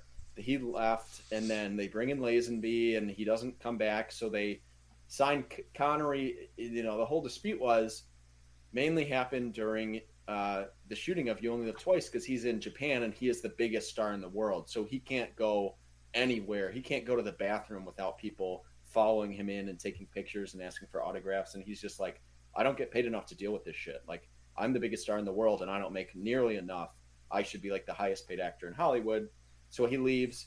They bring him back for Diamonds Are Forever, pay him like I think at the time, which was unprecedented, but at the time it's wild to think about. But it was like 1.25 million was like his number that they brought him back for, and because of that, Diamonds Are Forever struggled as a movie because they didn't have much of a budget for anything else. Um, so they're stuck in like one location. You're in Vegas the whole time. You don't have the special effects budget at all um, for like real stunts and stuff that they were famous for at the time. So I don't know. You have this whole drama with him, but I think overall he's a, he's a great Bond, and you get Diamonds Are Forever is closer to a Roger Moore movie than um, than a Connery movie if you look at the whole thing. But I don't know. I just think he he looked the part. He was great. He had a toupee most of the time, and it's only noticeable in the later half of his his Bond career, but it's super noticeable when it's noticeable. Um, like even in, I think he looks the best, and his best performance might be in Thunderball, but that movie is so boring. It, it's tough to really give him uh, the credit for it. But my favorite Connery story from those is in Thunderball, he's in a pool and a shark swims out, and you see this reaction of Bond being like freaked out, like what the fuck. And that was a real reaction because they didn't tell Sean Connery that there was a shark that was going to be in it. And I think that might have played into the whole drama behind the scenes because, yeah, you got a great shot in the movie, you get a genuine reaction, but I'd be pretty fucking pissed about that if I was Sean Connery and you didn't tell me that there was a shark about to swim right at me, and that happens, and um, and yeah, you get a lot of stuff like that. It, it's a weird, weird, dramatic uh, behind the scenes of the franchise, like we mentioned, especially in the in the Connery days. But I just think overall he he put the character to life. We wouldn't have the Bond franchise as we have it now without without Connery and the you know iconic Bond, James Bond and Doctor No, and I think he's just he's just awesome. Connery was great in everything he did, even past the Bond movies, like Joe mentioned, The Rock. Um, anytime he showed up, like League of Extraordinary Gentlemen, and you know, famously uh, passing on The Matrix, and uh, that other movie, the uh, uh Last Crusade, Indiana Jones. Yep. Yeah, also, he's he's amazing in that, and and it makes. He's also only get... 13 years older than Harrison Ford, apparently. Wow. Know, right. And also, uh, fun fact: the next movie on my James Bond watch through, Thunderball. So. Have fun. yeah, you really say, hyped it up for me, so I'm real excited to watch it. Yeah, I think you, I, I think to see what you think of it because it's one of the highest rated of all time, but it's very, but I, it's my least favorite because it's so fucking slow. Yeah, I think it's definitely slow, but it has a lot of that cheesiness that you see in the Roger Moore movies starting to come through. So I think if you if you're a fan of the kind of cheesy hokiness of the later Bond movies, this is kind of like the beginning of like Goldfinger, of course, is like where that begins, I think. But then I think Thunderball is a step towards the cheesiness. so that was my thoughts on that. But yeah, Sean Connery for me is absolutely incredible in this role. Like he kills it and like everything that he's like. Of course, in the later movies, he's kind of phoning it in a bit, so he's not giving the the effort, but prime Connery, like those first three, four movies, I think he's just absolutely fantastic. He kills that charm. You know, I think that's a, a huge part of Bond is that charm. And Sean Connery is the most charming of all the Bonds. He seems like the guy who could talk his way into any room and talk to any, any woman's bedroom, you know. And I think that is kind of what Bond is. You know, he he has that charming exterior, but he has that killer on the inside. And I think Sean Connery plays both sides of that really well, but he definitely plays the charming side perfectly. You know, and he seems like that guy where when he's talking to you, you're thinking he's just hitting on you, thinking he's coming on you, and in reality, he's getting information out of you. He's slowly but surely worming his way into more and more knowledge about whatever situation he's in. And I think Sean Connery sells that spy role perfectly.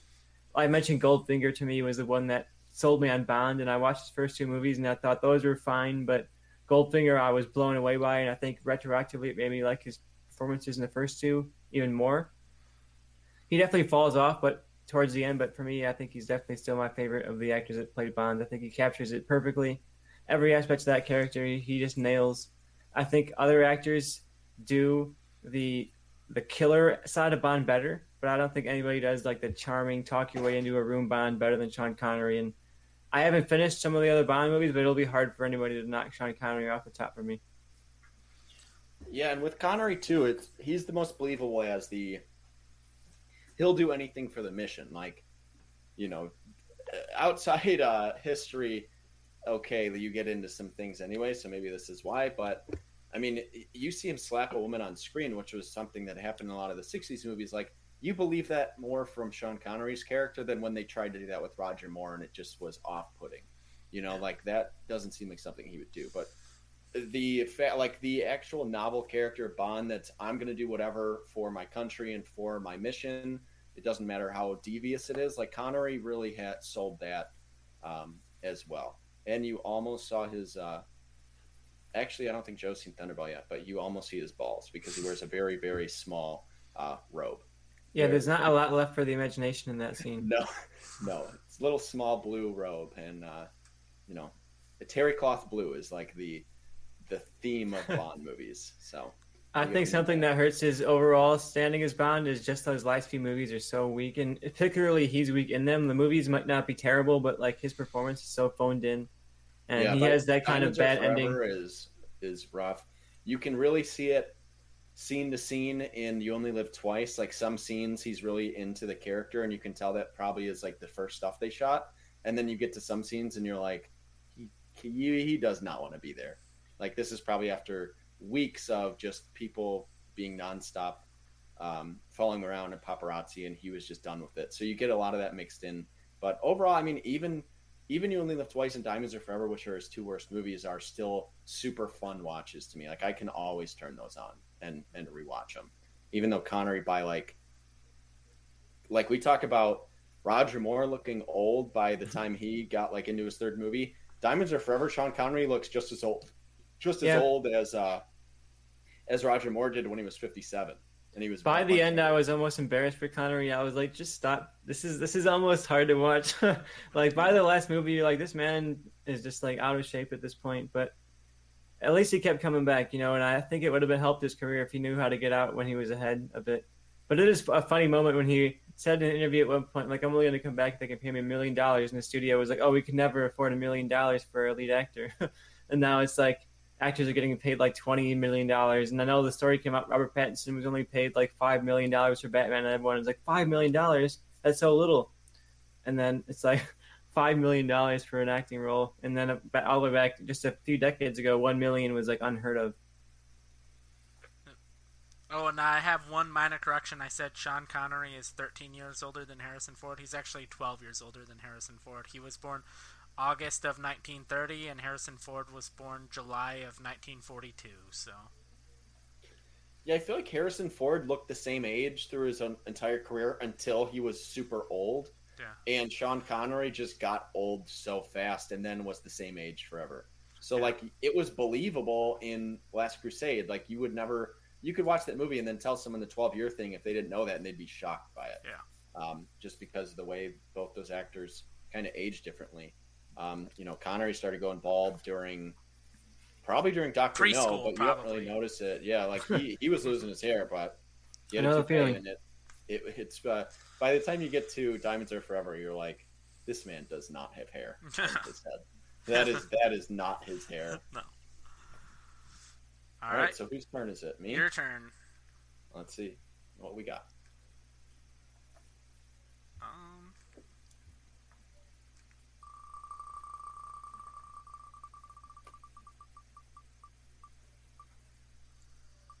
Oh, perfect one for you because you're probably the only one that could participate. Ian Fleming novels. So let's talk about Chitty Chitty Bang Bang.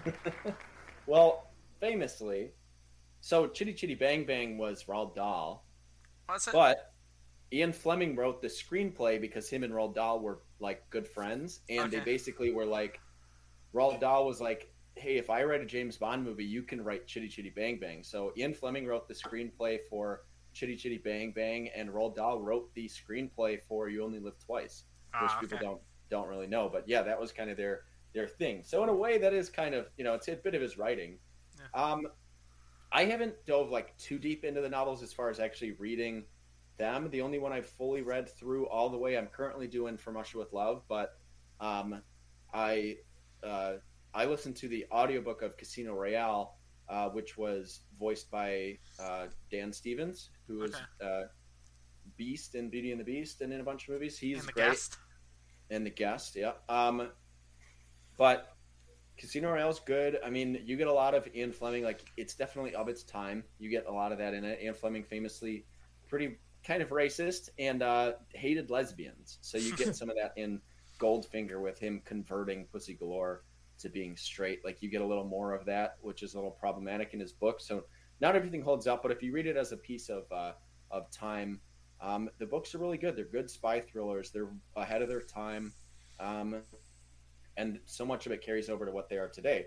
I think, like the best thing to say about the Fleming novels is, you get a little piece of it from every Bond, but you get some that are closer to the actual character we see. Like if you watch Doctor No, I think after you read Casino Royale, you get a new appreciation of it because he's very much like this is the Bond that is in this book. This was their first movie. They didn't have the rights to Casino Royale, but in that book, it talks about him.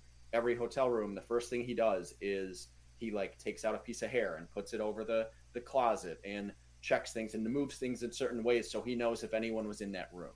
Like I think that's really cool stuff that they get into in the novel that you notice in Doctor No Yep. only when you read the novel more. Like that was never something that stuck out to me until I read the novel and then watched that movie and I was like, oh shit, like that that's ex- that's right from the book when he first enters the room. That's the first thing James Yeah. Bond, you know, would do.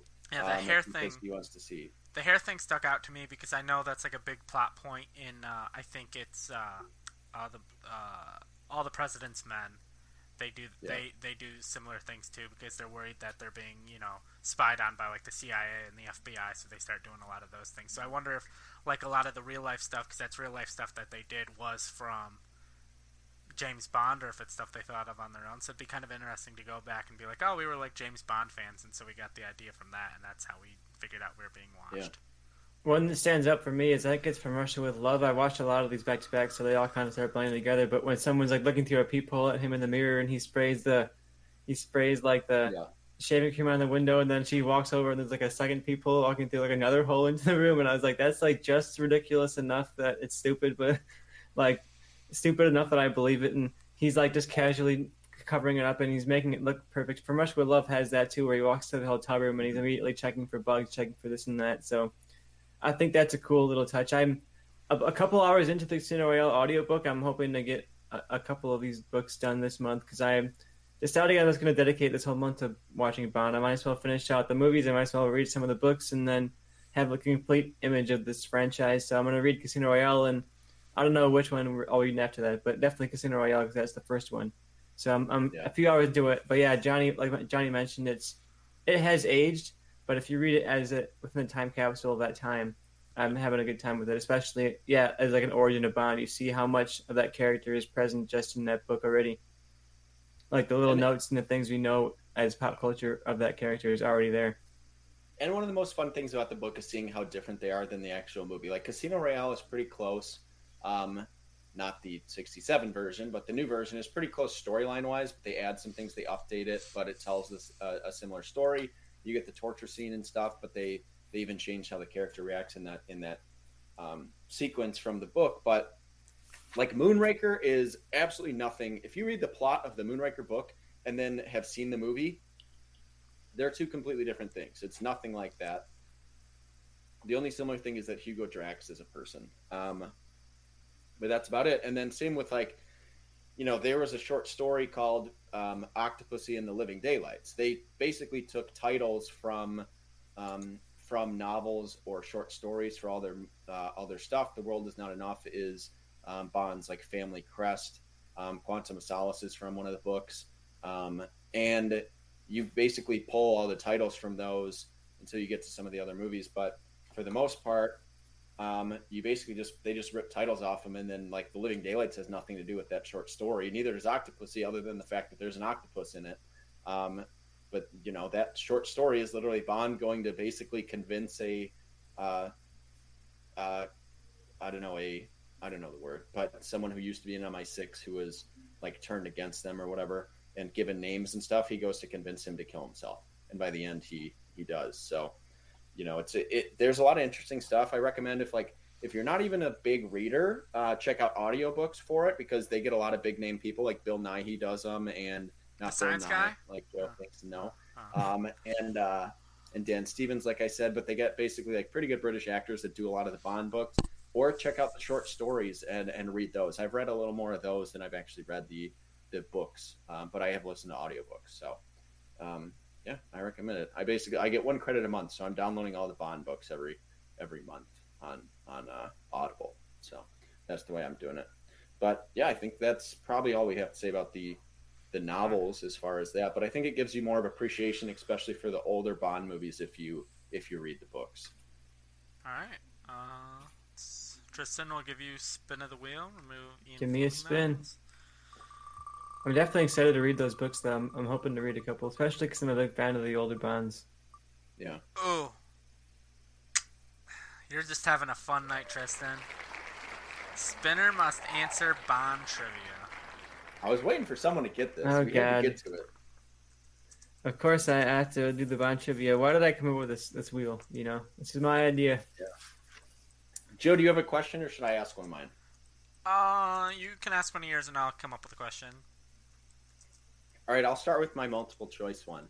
Tristan, which of these musical artists was not offered the role of Max Zorin in A View to a Kill, who was obviously played by Christopher Walken? A. Sting, B. David Bowie, C. Mick Jagger, or D. Paul McCartney? Who of those was not offered the role? I'm gonna have to go ahead and say Paul McCartney. That is correct. Look at Ding, that. ding, ding. You don't get a song and a role. You pick one, Paul. Come on. Don't be greedy. Well, the funny thing is that actually, um, they offered Frank Sinatra a role in, I think, uh, "You Only Live Twice," and he was supposed to be in that movie and do the theme song, and then both he uh, ended up not working out for either one. But you're correct. It was. Uh, I thought maybe Paul McCartney would throw you off because he did a he did a song, so he's connected to the franchise. But yeah, famously, semi-famously, I guess they um, they kind of wrote the role with David Bowie in mind, and he turned it down because he wasn't a fan of the franchise. And then they offered it to Sting and Mick Jagger, which would have been insane. Yeah, Um, Mick Jagger but was a nice throw off. I was like, that couldn't have worked, but that sounds Right? I- I- ridiculous enough. I was like, that's so crazy that they, he was offered that. But yeah, at the end of the day, they they were going after a lot of people. Rutger Hauer was another one that they were trying to get in Bond movies, and they offered him that role as well as uh, in Octopussy, the general in that movie. Um, they General Orlov, I believe, they offered Rutger Hauer a bunch of roles in these. So yeah, the other uh, the other fun bit of trivia from that movie is just that it was uh, Dolph Lundgren's first on-screen role because he was dating Grace Jones and he was on set, and they were like, "We needed a dude to stand there with a gun," so they basically just pulled him off the off the street and threw him in a movie. Um, Joe, do you have a trivia question for him? Yeah, I don't have a multiple choice one. This is more. This is a deep cut. Uh, Oh. but Tristan, do you know the behind the scene reason why the fish, the behind the scene reason why the fish are so big in Doctor No's uh, underground lair? Oh, I have heard this. It was something to do with the stock footage they had was it was too big in the background or something like that. Yeah, pretty it? much. Yeah, pretty much. that basically they told the guy to get stock footage of fish, and uh, it just didn't really match or line up with uh, the size of the screen for the underground layer. So they just said in the movie that it was like either a convex or a concave lens that enlarges the uh, fish. That's so. I love that. I feel like so much of this franchise is just like held That's such together by Bond like thing. duct tape and bubble gum, and they're like, oh, Oh, it kind of yeah. works, and they're like, that actor lied to us and doesn't speak English, but he's somehow great in the role. And the other Even if actor's he- never acted before, but he's somehow the lead of our franchise. No one decided to check up on that. Yeah, no, one- no one else talked to the guy. It was just one dude in the room and said, "Okay." But yeah, the um, the funny thing is, like, y- you get so much of that in that, but that's such a Bond thing. Like, if you've never seen a Bond movie and aren't interested, I don't know why you're listening to this, but if you are, just watch any documentary about making of Bond movies. Like, if you like film, like that will be that will pique your interest for sure. So I have can't wait to watch more documentaries because I'm loving these movies so far.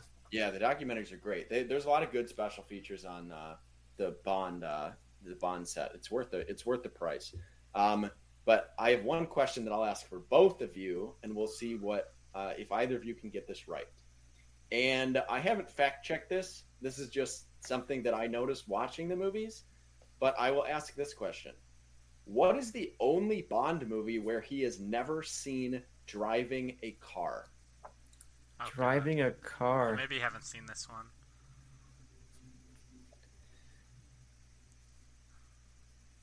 I'm trying to think back through all the ones I've seen, remembering all the car scenes. Um, I'm I'm guessing that it's gonna be. Let's go with Thunderball. No car in Thunderball. I'm go- and maybe if one I haven't seen. I'm gonna take a guess because a lot of that movie is sitting at a card table. I'm gonna go Casino Royale. All right. Well, famously, um, Casino Royale holds the record or set the record at the time of the most flips by any car when he flips the Aston Martin. Oh, Ghostbusters yeah, right at the end. before Yep, the yep, torture yep. scene, Yeah. and you have the scene of him winning the car at the at the table. Um, and what was your guess, uh, Tristan? I was guessing Thunderball. I don't think there's a lot of car in that movie, um, but you do get a car chase of him in a car and uh, uh, the very sexy henchman girl in a in a helicopter. You also get him right at the that. in the cold open, getting out of his uh, jetpack and getting in his car. Um, but the answer is Moonraker. Um, Oh. He is never he never drives a car in in Moonraker. He drives a uh, gondola that becomes uh, that has wheels and he goes on land and a pigeon does a triple take. But he's never actually seen in in a car. Um, like every movie has like okay, this is the one where he drives the Aston Martin DB5. This the uh, you know Brosnan movies are when he had BMW, which sucked. Um, you know, you have a bunch of different stuff like that.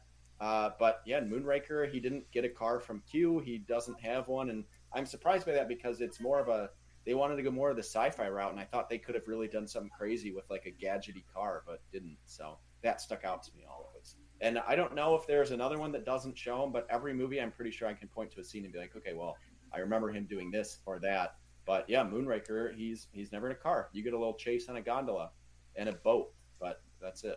All right. Interesting fun fact of of the day. Yeah, there you go. All right. So I survived the do Bond one- trivia. I did okay. You, did. You guys did well. Um, we do one more round, I think, of Awesome. wheel spins, and then we'll cut it, call it quits. All right. Sounds, Sounds good to me. Jinx. Give us some good ones, Joe. All right. Don't so curse us it's here. my spin. Hopefully, I get something fun. Ooh, this this will be fun. Uh, nightmare Bond casting. Uh, so I would say like realistic people don't be like Michael Cera Nightmare Bond casting. Uh, 101 I brought up earlier for like a lot of the fan cast I see is like Tom Hiddleston, and I just don't know if I could ever see Tom Hiddleston as, as Bond, and he's like one of the number one fan casted people I see. I, I just I just don't know if I buy it. I feel like a lot of it.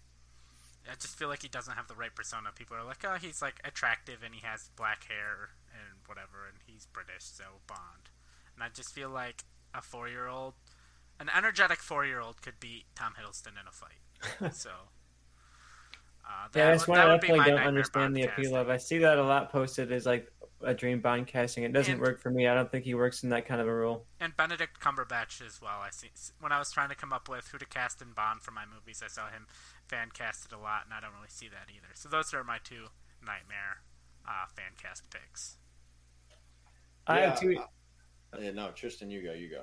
I have two that for me, not necessarily that they would be terrible, and uh, these are like okay actors, but I think they would set a bad precedent for like what the the movie would be if they were cast. And I think my number one is Tom Holland. I think he's a solid performer, but I think if he was cast, that he would be like way too young for the role, and it would lead me to thinking they're going to be like this very goofy, very comedic kind of Bond that's out of his element kind of character. And I just don't think that would set a good tone for what I want for a Bond movie. I think another bad casting would be I like the idea of casting a woman as Bond. I really do think it's a good idea and a good direction, but I think they have the potential to potentially overcorrect and cast someone like Amy Schumer or someone that really, really goes against the type of Bond that would be like, oh, we're really breaking the mold here. It's not going to be like your your Margot Robbie type character. It's going to be someone that's a bit more average, looking a bit more off the off the beat, and I think that would, for me, spell that they're they're going to be like very much leaning into the fact that oh, this is Bond but different, and it's not like Bond. It's it's Bond but it's a woman, and she says this and that, and she doesn't take stuff. And like,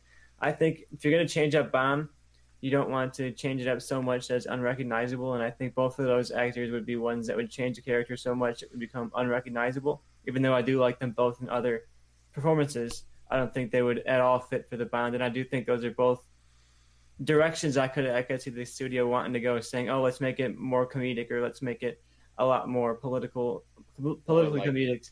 Or like Jennifer Lawrence, mm-hmm. she was in that one spy movie. Like, yeah, um, for this, I I I didn't say this when we were talking about best, but I disagree that you can cast Bond as a as a, a woman because then it's just a different character. Like I would be super happy if they did a spin-off of the Double O agent from No Time to Die, but you can't call that character James Bond because that's not the character. Like James Bond has two qualities. He's British and he's a guy.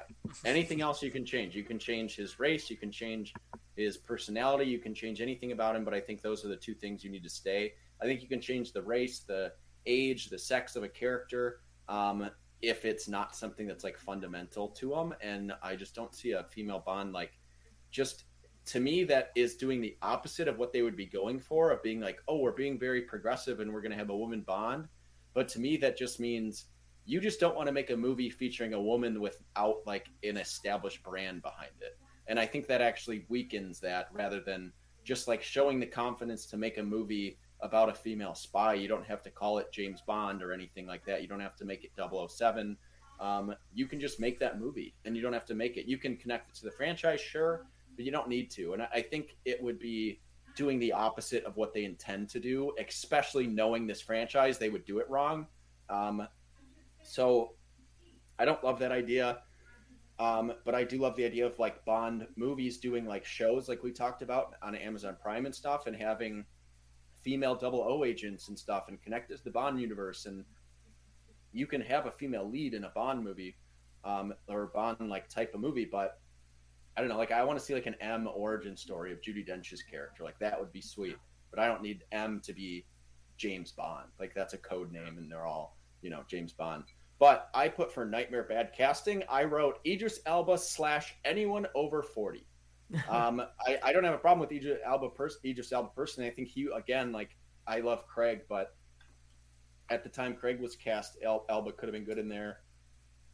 But I just again, you're you're making a franchise that you can't make Bond movies apparently two years apart anymore. They're always so spread out. Um, I, I, think you need to cast someone young enough. You need to do someone in their early to mid 30s and then have them in the franchise for 10 to 12 years and they're done by the time they're in their late 40s. I, I don't want an old Bond, but I don't want, like you guys said, like Tom Holland would be a terrible choice. Yeah. Maybe he's a great choice in 15 years from now. Um, and, you know, he's you know, established if, himself if, more yeah, like, if, and he looks the part, but he just looks like a kid. And I don't want like Cody Banks, James Bond. And I also think you know, he needs like to be separate, separate from Spider-Man in time. So if like no yeah. Way Home is his last, like at least solo Spider-Man movie. Maybe he pops up another MCU movies as Spider-Man, but then you know we go ten plus years without him seeing him at all as Spider-Man, and he's aged and he's done different roles and he's been in like serious movies and stuff. And then they're like, Tom Holland is the new James Bond after whoever the next guy is. Like, sure, but right now, definitely not. And I think, and like the other thing with it too is like Tom Holland is already so famous. So is Idris Elba. I want the next casting to be a person like we kind of mentioned in our in our dream casting of, of people like Andrew Koji, like a guy who is not as established, not a huge movie star, but it'll put him on the map and everyone will be like, yo, this dude this dude's sweet. Like I don't want it to be a big. You don't need to pick the biggest name on the market. Daniel Craig wasn't a huge name. He just made none of the cake. Bonds really have been cast were like famous when they. I mean, maybe like some like Daniel Craig had been in a few movies, but he wasn't super famous when he was cast. No, yeah, I, I think the best idea is. I think the best casting for Bond is putting someone on the map rather than Yeah. just taking the biggest name available. Like Henry Cavill now, I don't think is a good choice because everyone knows who he is, but he would have been a good choice in 2006 because no one knew who Henry Cavill was and he looked the part, and that would have put him on. That would have established him. So I like the idea of getting someone um, in their you know 30s who is maybe not as well known and is British. That's all they need. They need a British accent. They don't even need to be British in real life, honestly. the character just needs to be British. They can be Australian. They could be New Zealand, Yeah. New Zealandish. So would you be opposed to casting an American in my in a pitch for for uh, James Bond movie? I don't think I would. Like, I wouldn't love it if they announced that, like, oh, we have an American dude playing the most British person ever. Is it But like, is it weird What? that like if like obviously Henry Cavill British as Superman who like for the most part like truth justice in the American way. I'm like whatever don't really care that's fine. They cast an American guy as James Bond. I'm like that's kind of shitty you know? Yeah, yeah, I, I don't know. like I'm it doesn't really bother me. Like Robert Pattinson's British playing Batman don't care.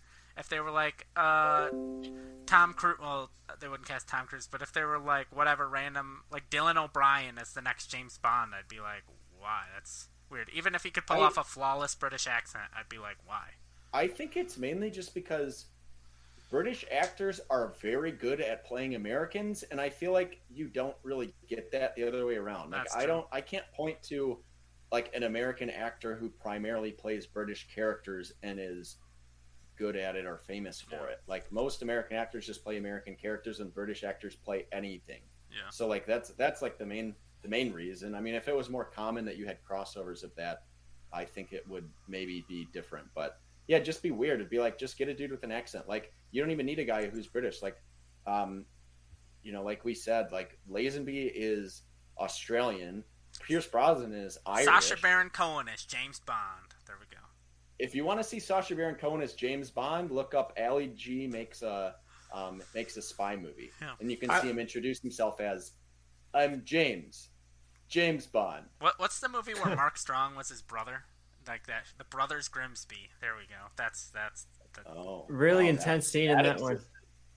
I saw I saw a sequence out of context in that one, and I realized it was a scene involving elephants, I believe, and I was like, okay, I'm not watching the rest of that. If you want to see the elephant scene in Brothers Grimsby, make sure no one else is around you, and just look it up on Google. All right. All right. Well, that being said, no one has seen that movie except for Yeah. Tristan and maybe Joe. nope haven't seen it just saw the trailer But let's get to our next our next uh, wheel spin, which I believe is for me. Yep, your final spin and then we'll Tristan's final spin oh this will be a fun one Bond songs Oh, I'm so happy you got to this. So we're going Bond songs. Um, obviously, you have the classics like Goldfinger. Um, Shirley Bassey is the queen, so you know she's done three movies. I I hope they go that direction with Adele. I think she could do another Bond song because Skyfall is great. Um, but honestly, like if I'm going Bond songs, like I got to talk about the best and the worst because you get a lot of both. Um, my personal favorite, I think the greatest Bond song ever made, um, is uh, from uh, "The Spy Who Loved Me." It is incredible. It's uh, nobody does it better. Um, it's just everything in that song. Like you get a lot of songs that kind of describe Bond but don't say the name of the movie. This one says the name of the movie, which I think is important for like an for like a perfect Bond song, and um, it describes Bond really well. It's talking about you know nobody does it better than him. He is good at like seducing and doing everything else, and you know Carly Simon has a really strong um, voice, and I think the best Bond songs are the Bond songs by women who can really hit those high notes and those like real strong notes. So I, I love that. Um, but then if I'm talking about worst, obviously everyone points to Madonna doing "Die Another Day." That song is fucking horrible, um, and it shows like the sign of the times. It was a bad idea in in the first place to get Madonna, um, but it was an even worse uh, idea to get Madonna and do it in 2002 or whenever when that movie came out. Like I don't. Uh, that never made sense. She was a bad choice in the '80s when she was popular, and she was an even worse choice in the 2000s. Um, and then you get like some weird techno song where she's saying Sigmund Freud uh, randomly. Um, but I think the worst Bond song is by two artists that I really love and from a movie that I really love. But when you combine Jack White and Alicia Keys, um, their voices clash so much. And the song from Quantum of Solace, um, what the fuck is it called? Another uh, Way to Die. Another Way to Die is the worst. Like it is something that like I would rather mute the movie during that part than listen to it and everything else like even the madonna one like whatever i'm watching a really bad movie so it fits quantum of solace is such a great movie and that song is so terrible um man i wish in an alternate reality we could have gotten um, amy winehouse doing the quantum of solace song and that would have been perfect but they had uh, disagreements and then she passed away shortly after but i think she would have been able to do it for the movie um, Amy Winehouse would have been perfect. Alicia Keys by herself would have been good. Jack White by himself would have been better, but them together, it's just like it's unlistenable. It's it's really really bad when they when they try to do it together. And yeah, I, wish they just did like a slow. Like you need a lot of bass. I'm not as big into the ones that have like a lot of guitar um, in them. Like I'm not big on the Chris Cornell Casino Royale one. Until Skyfall, other than Skyfall, you don't have a good theme song to a um, Daniel Craig movie. I, I, I have to see the movie No Time to Die before I can fully judge the Billie Eilish song, but I think that might be the second best so far. So yeah, I, I think uh, Alicia Keys and Jack White just that that song. Another Way to Die, the worst Bond song, even worse than Madonna, which is hard to do. uh, for for me, uh, my favorite's probably Live and Let Die, Paul McCartney, and The Wings. Uh, it's just, I mean, I, I even love the Guns N' Roses cover of it. I think it fits the movie. I, I agree with uh, Johnny on Quantum of Solace and Another Way to Die. Like I was watching the movie and that song kicked in, and I forgot that song existed because it got radio play when that movie came out. And I'm just like, this does not. Number one, I feel like maybe in a different tone Bond movie it could fit, but it, it didn't fit that movie at all. And then for my personal least favorite, I'll have to go with Skyfall. And not because the song is bad, it's because I worked at a Dollar General uh, when that movie came out, and we played top 40 music. Um, there was like a solid three months where we played top 40 music, and then outside of that, we never played the radio the entire other three and a half years I worked there. And that happened to be when Skyfall was like the number one song. So it played every four songs, and I had to hear it 500 times a shift. And what on my watch through when I watched Skyfall, I muted it. I can. I'm never gonna listen to that song again. I'm over it. I'm sick of it. it song's fine. I've heard it too many times. I, it's my least favorite. One that was definitely weak for me was the man with the golden gun. I think the lyrics are just so on the nose. It's like no one really tried he on this right one. before the kill. Come on, man, that's a great line because he always has sex with someone and then murders someone. Like that song is so direct. I love it. it it's just describing the villain. You know, you get these tears of Bond songs. But yeah, yeah that, was, that was definitely one where I was like, they definitely like wrote this in like an afternoon, and they were like, "That's enough. we, we covered the plot. We're good to go." But I think Sheryl Crow's "Tomorrow Never Dies" is pretty weak too. That's one of the ones. It's yeah. in the mids for me, but it's definitely lower of the ones that I've seen. I was like, well, "Yeah, Sheryl Crow. You could have had a really good, good like high energy. I know you don't like the guitar ones, but one so it wasn't necessarily that and I think that's one of the weaker ones in terms of wasting an artist. And yeah, Jack White, Alicia Keys, both of those could have been great, but together they don't mesh, and I think this song shows that. But yeah, Man with the Golden Gun for me stands out. Is just like no one was trying on this one. Yeah, the uh, the Man with the you can always tell when like the difference of when someone might just have the title of a movie like Skyfall or when they have the entire script like The Man with the Golden Gun. Like they they clearly just were like, oh, here's the script. We're just going to describe this person. But I do love the Bond songs because you get all of these themes of it's either from Bond's point of view, from a woman's point of view, about Bond, or you get like describing the villain, and like those are the sense. Like you get Goldfinger, um, and you get uh, obviously like the the best one is the is the Bond theme um, from the original Doctor No, which is the classic theme that they were smart to just use over and over again, but you know that was before they even had like the title sequence for the most part. That was before, like they didn't have the cold open; they just started with that and then went into the movie. Um, but yeah, I just love it. Like every, I love that this franchise just as a whole does songs, and it's such a conversation of who's going to get the next Bond song. Like that's something that no other franchise has, and that's something so unique to a movie franchise that doesn't get talked about enough. Like I think that's something so cool and unique to one franchise. Um, yeah, I think that's so- definitely unique for Bond. Like all kinds of blockbusters will be like, oh, we have the, some artist that's a song for it. It's like, oh, we got you know Demi Lovato to do the song for Trolls 2 or something. It's like that happens all the time, but it's rare that people actually give a shit and they like follow who's gonna do the song for the movie and care about it. And like you said, Billie Eilish performed that song early, and it was like a big hype. Like Billie Eilish is gonna perform the Bond song. and People actually cared. You look at any other blockbuster franchise that features artists like that, no one really cares to that level. And I think Bond shows a level of investment that they always try, and at least at least the recent ones, I feel like they've at least got tried enough to get big names and try and like bring in the money and pay for the good stuff. And it doesn't always work out. Like Alicia Keys and Jack White didn't work out, but I commend them for bringing in the money and getting the big names and trying to give give us something good. Yeah, and if you want to just like look up alternate uh, James Bond songs for for things, it's very wild to see. Um, just like really random versions. The man with the golden gun, I think it was. Um, fuck, what's his name? There was a metal artist that uh, that did it, um, and it wasn't very good, but he did the theme song to it, and it was it was not great. It was um, I know who it is, but I can't describe him. He's like the devil dude. People say he's like the devil. I don't know. The devil dude. Yeah, my favorite of the songs is definitely Goldfinger, though. I th- I think it like every time that that chord motif hits in the movie, it's like you feel it. It's like darn, darn, and it's like you feel the hype of all these moments, and they reference it in uh, one of the one of the ones the janitor whistles it in the background and you're like oh they wish they reference goldfinger and i think yeah the motif of that is so good every time it hits it you like feel that sting of the, of the horns and it's like oh what, what a good theme for that movie ah here it is tristan if you want to appreciate the man with the golden gun song a little more look up alice cooper's version of the man with the golden gun and you'll appreciate the one they went with over that so after we get done i recommend listening to that um, but yeah, there's some wild ones. The uh, and I agree with Sheryl Crow.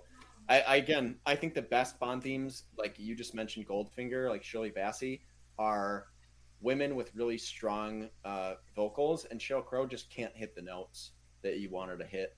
Um, and that's kind of the way I feel about Billie Eilish with this song. But she does hit a, it, she does hit like one in that song, and I just want to see how it, if it fits the tone of the movie. I think it's going to be possibly a top 10 but if it doesn't fit in with the rest of the movie like sam smith's song um, for spectre i think it could be bad but on its own i think it's a pretty good song um, if you like Billie Eilish, me and Joe are going to be talking about Billie Eilish's new Disney Plus documentary concert thing on our Disney Plus episode this week.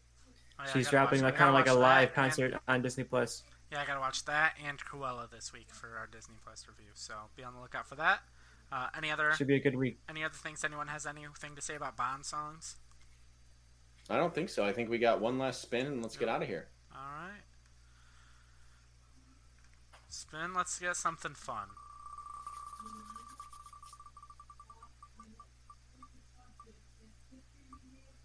Oh, perfect. What a perfect one to end on. What's next? What do we want to see from Bond after Craig is over? That's such a great ending. I was hoping for No Time to Die, but I'm okay because we can kind of spin No Time to Die into this one as well. Um, yeah.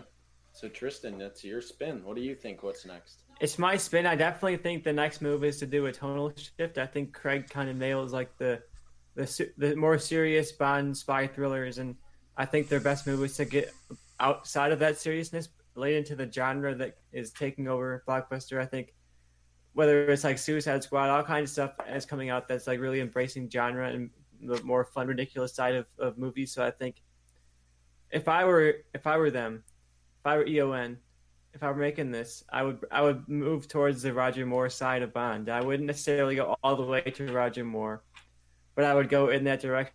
I would make it something more lighthearted, something that's more about the fun of watching Bond do these fun things, and not necessarily about like the emotional toll of being a killer and the how he can't have any connections because he always loses them, and the one time he opens up his heart, he loses them, and that's it's entertaining, but I think it can be a little dire to get through. And I think going more towards the fun side of Bond is definitely the direction they're going to go. I don't know who they're going to cast, but I have to imagine it won't be a white guy. They're going to either cast a woman or cast a black dude or some kind of person of color. I think that's the direction to go to make it a little bit more modern and relevant.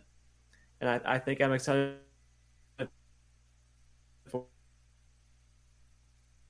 for it and uh, a little bit more and give somebody else a different shot at it. Yeah, Joe, you you go and then I'll go. Yeah, I, I, I disagree to an extent. I think they're going to copy what's popular. I think they're going to go more of like that John Wick route because I think that's more of where the action movie go. I could see them almost wanting to because I feel like at this point, Mission Impossible to an extent is almost the more popular, at least with a general audience, spy franchise. So I could see them almost wanting to go a different direction where that's the big globe trotting, world expanding, big stunt franchise where they're like, okay, those movies don't really have fight scenes, so we're gonna try to be like have good fight scenes, and you know go that route and maybe have more of like a single location. Like James Bond goes to like Japan, and the whole movie's just like in Japan. It's not like in Japan, in Rio, in Italy, and that kind of thing. And I could see it being more that route of more like a serious kind of more fight scene focused, not so much globe trotting, uh, action set piece focused, like the Mission Impossible movies to set themselves apart. Yeah, I think um, if you look at the franchise and you look at what's next, like I like I have mentioned many times um, on this podcast in the past, is the Bond movies. What they always do is copy what's popular at the time. The direction I would like to see them go is what Joe mentioned and go more of a John Wick, um, the raid style action movies. But the direction I'm very nervous about them going is basically just making Marvel movies. Um, I'm really worried about them just bringing in like a James Gunn or someone to direct a Bond movie and doing it like he's very quippy. Um, and you get these really high stakes action scenes with a lot of CGI. And I just don't think that fits with the character. It just will lead so fast to Die Another Day um, that I maybe that because that movie was made, they don't go that direction. But if they do, that's where it will lead, and I'm very worried about that actually being what they do. I think that is something they will do. Um, I if I was betting on it, that'd be probably like the favorite of like where this franchise moves to after Craig, and they go more towards a quip, quippy characters doing big action set pieces. Um, and I don't really want that. You've seen a little of, of, that mixed in in Skyfall and Spectre with the shared universe stuff. Um, personally, the direction that I'd like them to go, um, if it's not the John Wick style, like Andrew Koji's Bond style movie, I want them either to just go back and be like, this is James Bond, but now it takes place in the 70s or the 60s and make like um, a 2023 movie of Bond, but it takes place in the 60s. So you get some of that technology that didn't exist back then, and he's like a super spy. I think that would be really fun. You do more of a period piece Bond um, that you could do throwbacks to some of that old style, or I would like to see them just remake some of the older movies. I, I want to. I think you could take a crack at like the other big thing now that's popular is reboots. So I think you could do reboots and be like, all right, we're gonna do a different version of Moonraker and focus it more on the book and rather than what we got in the movie, or we're gonna reboot, which is what everyone kind of thought uh, the big speculation Spectre would be like on Her Majesty's Secret Service or lead into on Her Majesty's Secret Service. I don't think we're getting that now with the trailers uh, for on uh, for No Time to Die, the final one released today, and I just don't think they do that. I think that it would have been awesome if No Time to Die started with Bond walked away with Madeleine Swann, and then she's murdered at the beginning of No Time to Die, and then that leads to it, and you get this revenge theme throughout all of Craig's movies. Um, that's the direction. That's the other direction I'd like to see him go. Just do reboots. You don't even have to call them the same thing. You can call a movie "Property of a Lady" and do a similar storyline. I mean, it's it's canon. I mean, in the Bond franchise, they've already "You Only Live Twice" uh, got remade, and it was called "The Spy Who Loved Me." It's the same plot, um, but a totally different movie.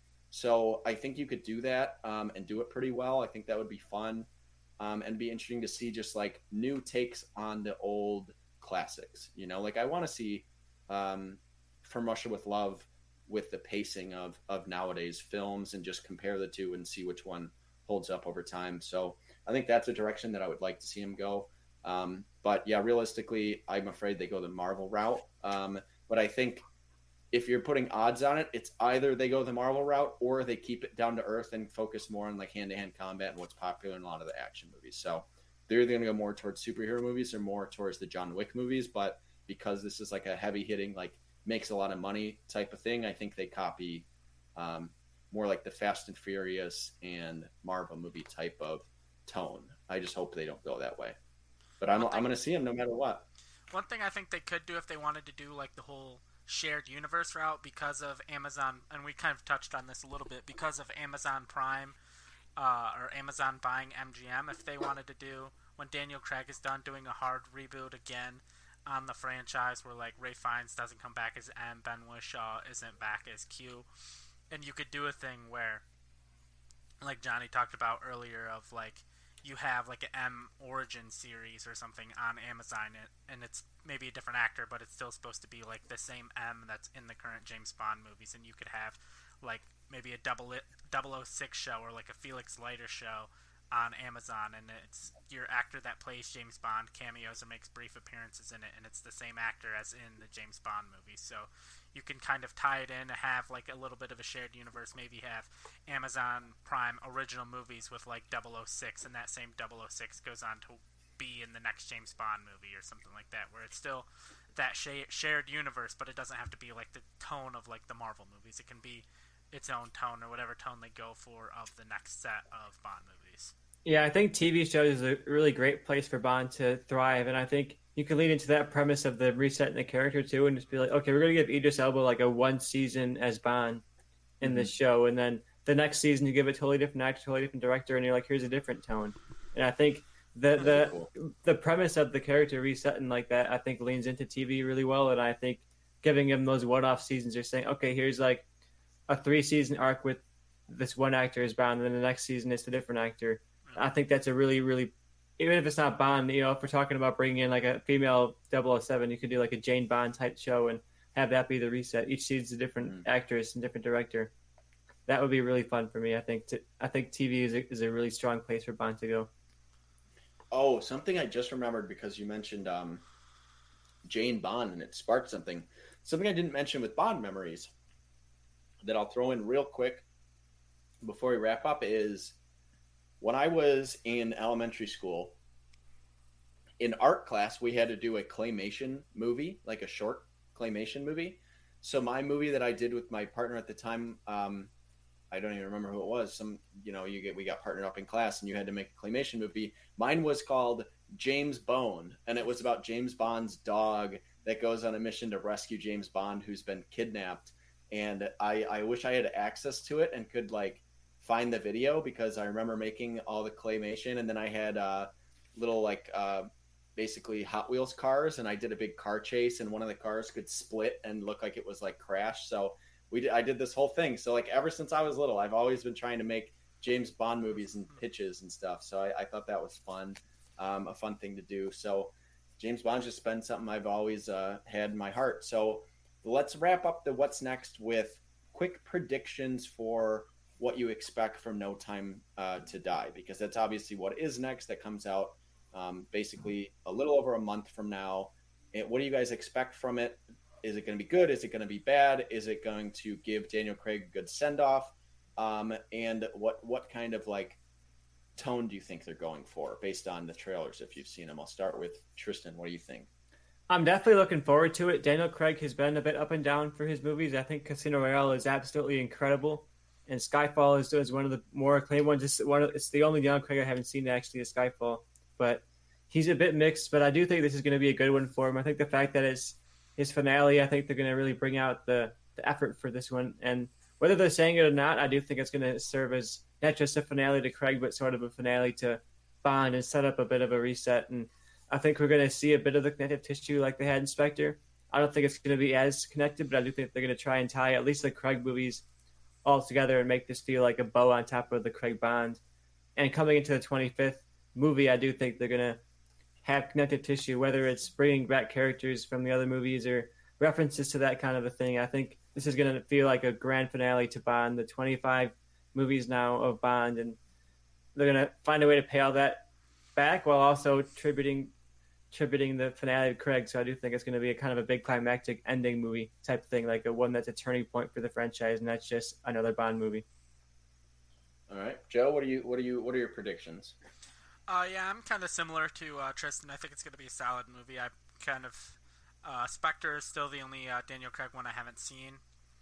Uh, so I think I think it'll be like an 80-ish percent on Rotten Tomatoes, probably. You know, decent score. I think it's going to give a clear, distinct ending to Daniel Craig's Bond, whether he potentially maybe dies at the end or he just fully, full on retires with you know whoever and rides off into the sunset, and that's kind of and maybe like you see M completely like delete his file or something, and uh, just to give kind of that clear, distinct ending where he's free. You know, there's no coming back so they can do another hard reset on the franchise or maybe they kind of go into that fan theory maybe with the whole skyfall thing of like him them finding it out. Maybe there's something where they decide that like you should when you're a double O agent you shouldn't go by your name you should go by a code name and so all of the future ones can be maybe in this um, same universe and they get the code name of James Bond to kind of go with the fan theory that people have had that that James Bond is just a code name um, but yeah, I think it, will be good. Uh, I think, like I said, Tristan will give a clear ending. And uh, one prediction I've had that uh, I've seen for this movie is uh, I can't remember the guy that's playing the villain, but there's going to be a moment where uh, Rami Malek. Rami Malek says something, or you know, Bond says something to his character of like, "What is it? Time to leave?" And he just replies, "No, time to die." To give the villain. I like that specific uh, prediction. Um, yeah, for me, I have two predictions. I, I think for this one, I think one, it's going to be the closest we've ever seen James Bond look like Mission Impossible, um, just based on the trailers we've had and based on them. They fa- Spectre made a lot of money, but it was kind of known as a failure because they tried to do a, th- and I think they un um, they blame this on the wrong thing, but I think the studio probably blamed that on we tried to make a throwback to the old school Bond movies and that failed. So we're going to do something very up to date. So they make it very close to the new Mission Impossible movies, which could be good or could just seem like a ripoff. So I think it's the, I don't think it's going to exactly look like like the latest Mission Impossible, but I think it's going to be the closest one we see to that. Um, a lot of like high stakes action and stunts and stuff like that. Um, and then my other prediction is because A View to a Kill ended with uh, Roger Moore literally throwing in the towel. He throws a towel at the end, and that was him signaling like I'm done with this. I think they the end of this movie. I don't think Daniel Craig dies. I think the end of the movie is him walking off into the sunset. So it's similar to what Joe kind of predicted, but I think that's the that's the right way to do it. Um, he can be with a Madeleine Swann, or he can be with the Bond girl now, or whatever it is. But it's going to end with a sunset in the background and him either driving off or walking off, and that's going to signal um, Daniel Craig, thank you for your service, uh, and you're out. So I think those those are my two predictions. One is more general, but one is more specific. I think that's the way the movie ends, and I think that's the tone that we're getting. Um, and I, I hope it is like 80% of Rotten Tomatoes. I think that would be good. I I, th- I hope it's as good as Skyfall. That is that is my. It's not going to be as good as Casino Royale, but I hope it is on par with Skyfall. That's what yeah, I'm hoping. I think this franchise needs something that's really uh, a solid critical hit too, because Casino Royale was that, and they haven't really had a runaway hit since that. Like Skyfall was acclaimed, but it wasn't like. I guess it was a huge, huge hit, but it wasn't like something massive, yeah. massive. And I think this could be a potential for like one that gets everyone talking about Bond again, and that's what they need is Bond to be like a prominent franchise in the pop culture That's kind of again. I hope so. This had a lot of production issues, so I'm a little worried about just like you know they brought in new writers and they uh, are expanding on this expanded universe thing and bringing back Blofeld. And I just don't know overall what it'll look like um, like film wise but I think there's going to be a lot of fun moments and I think overall it's going to be quicker paced than Spectre and I think people are going to respond quickly to that.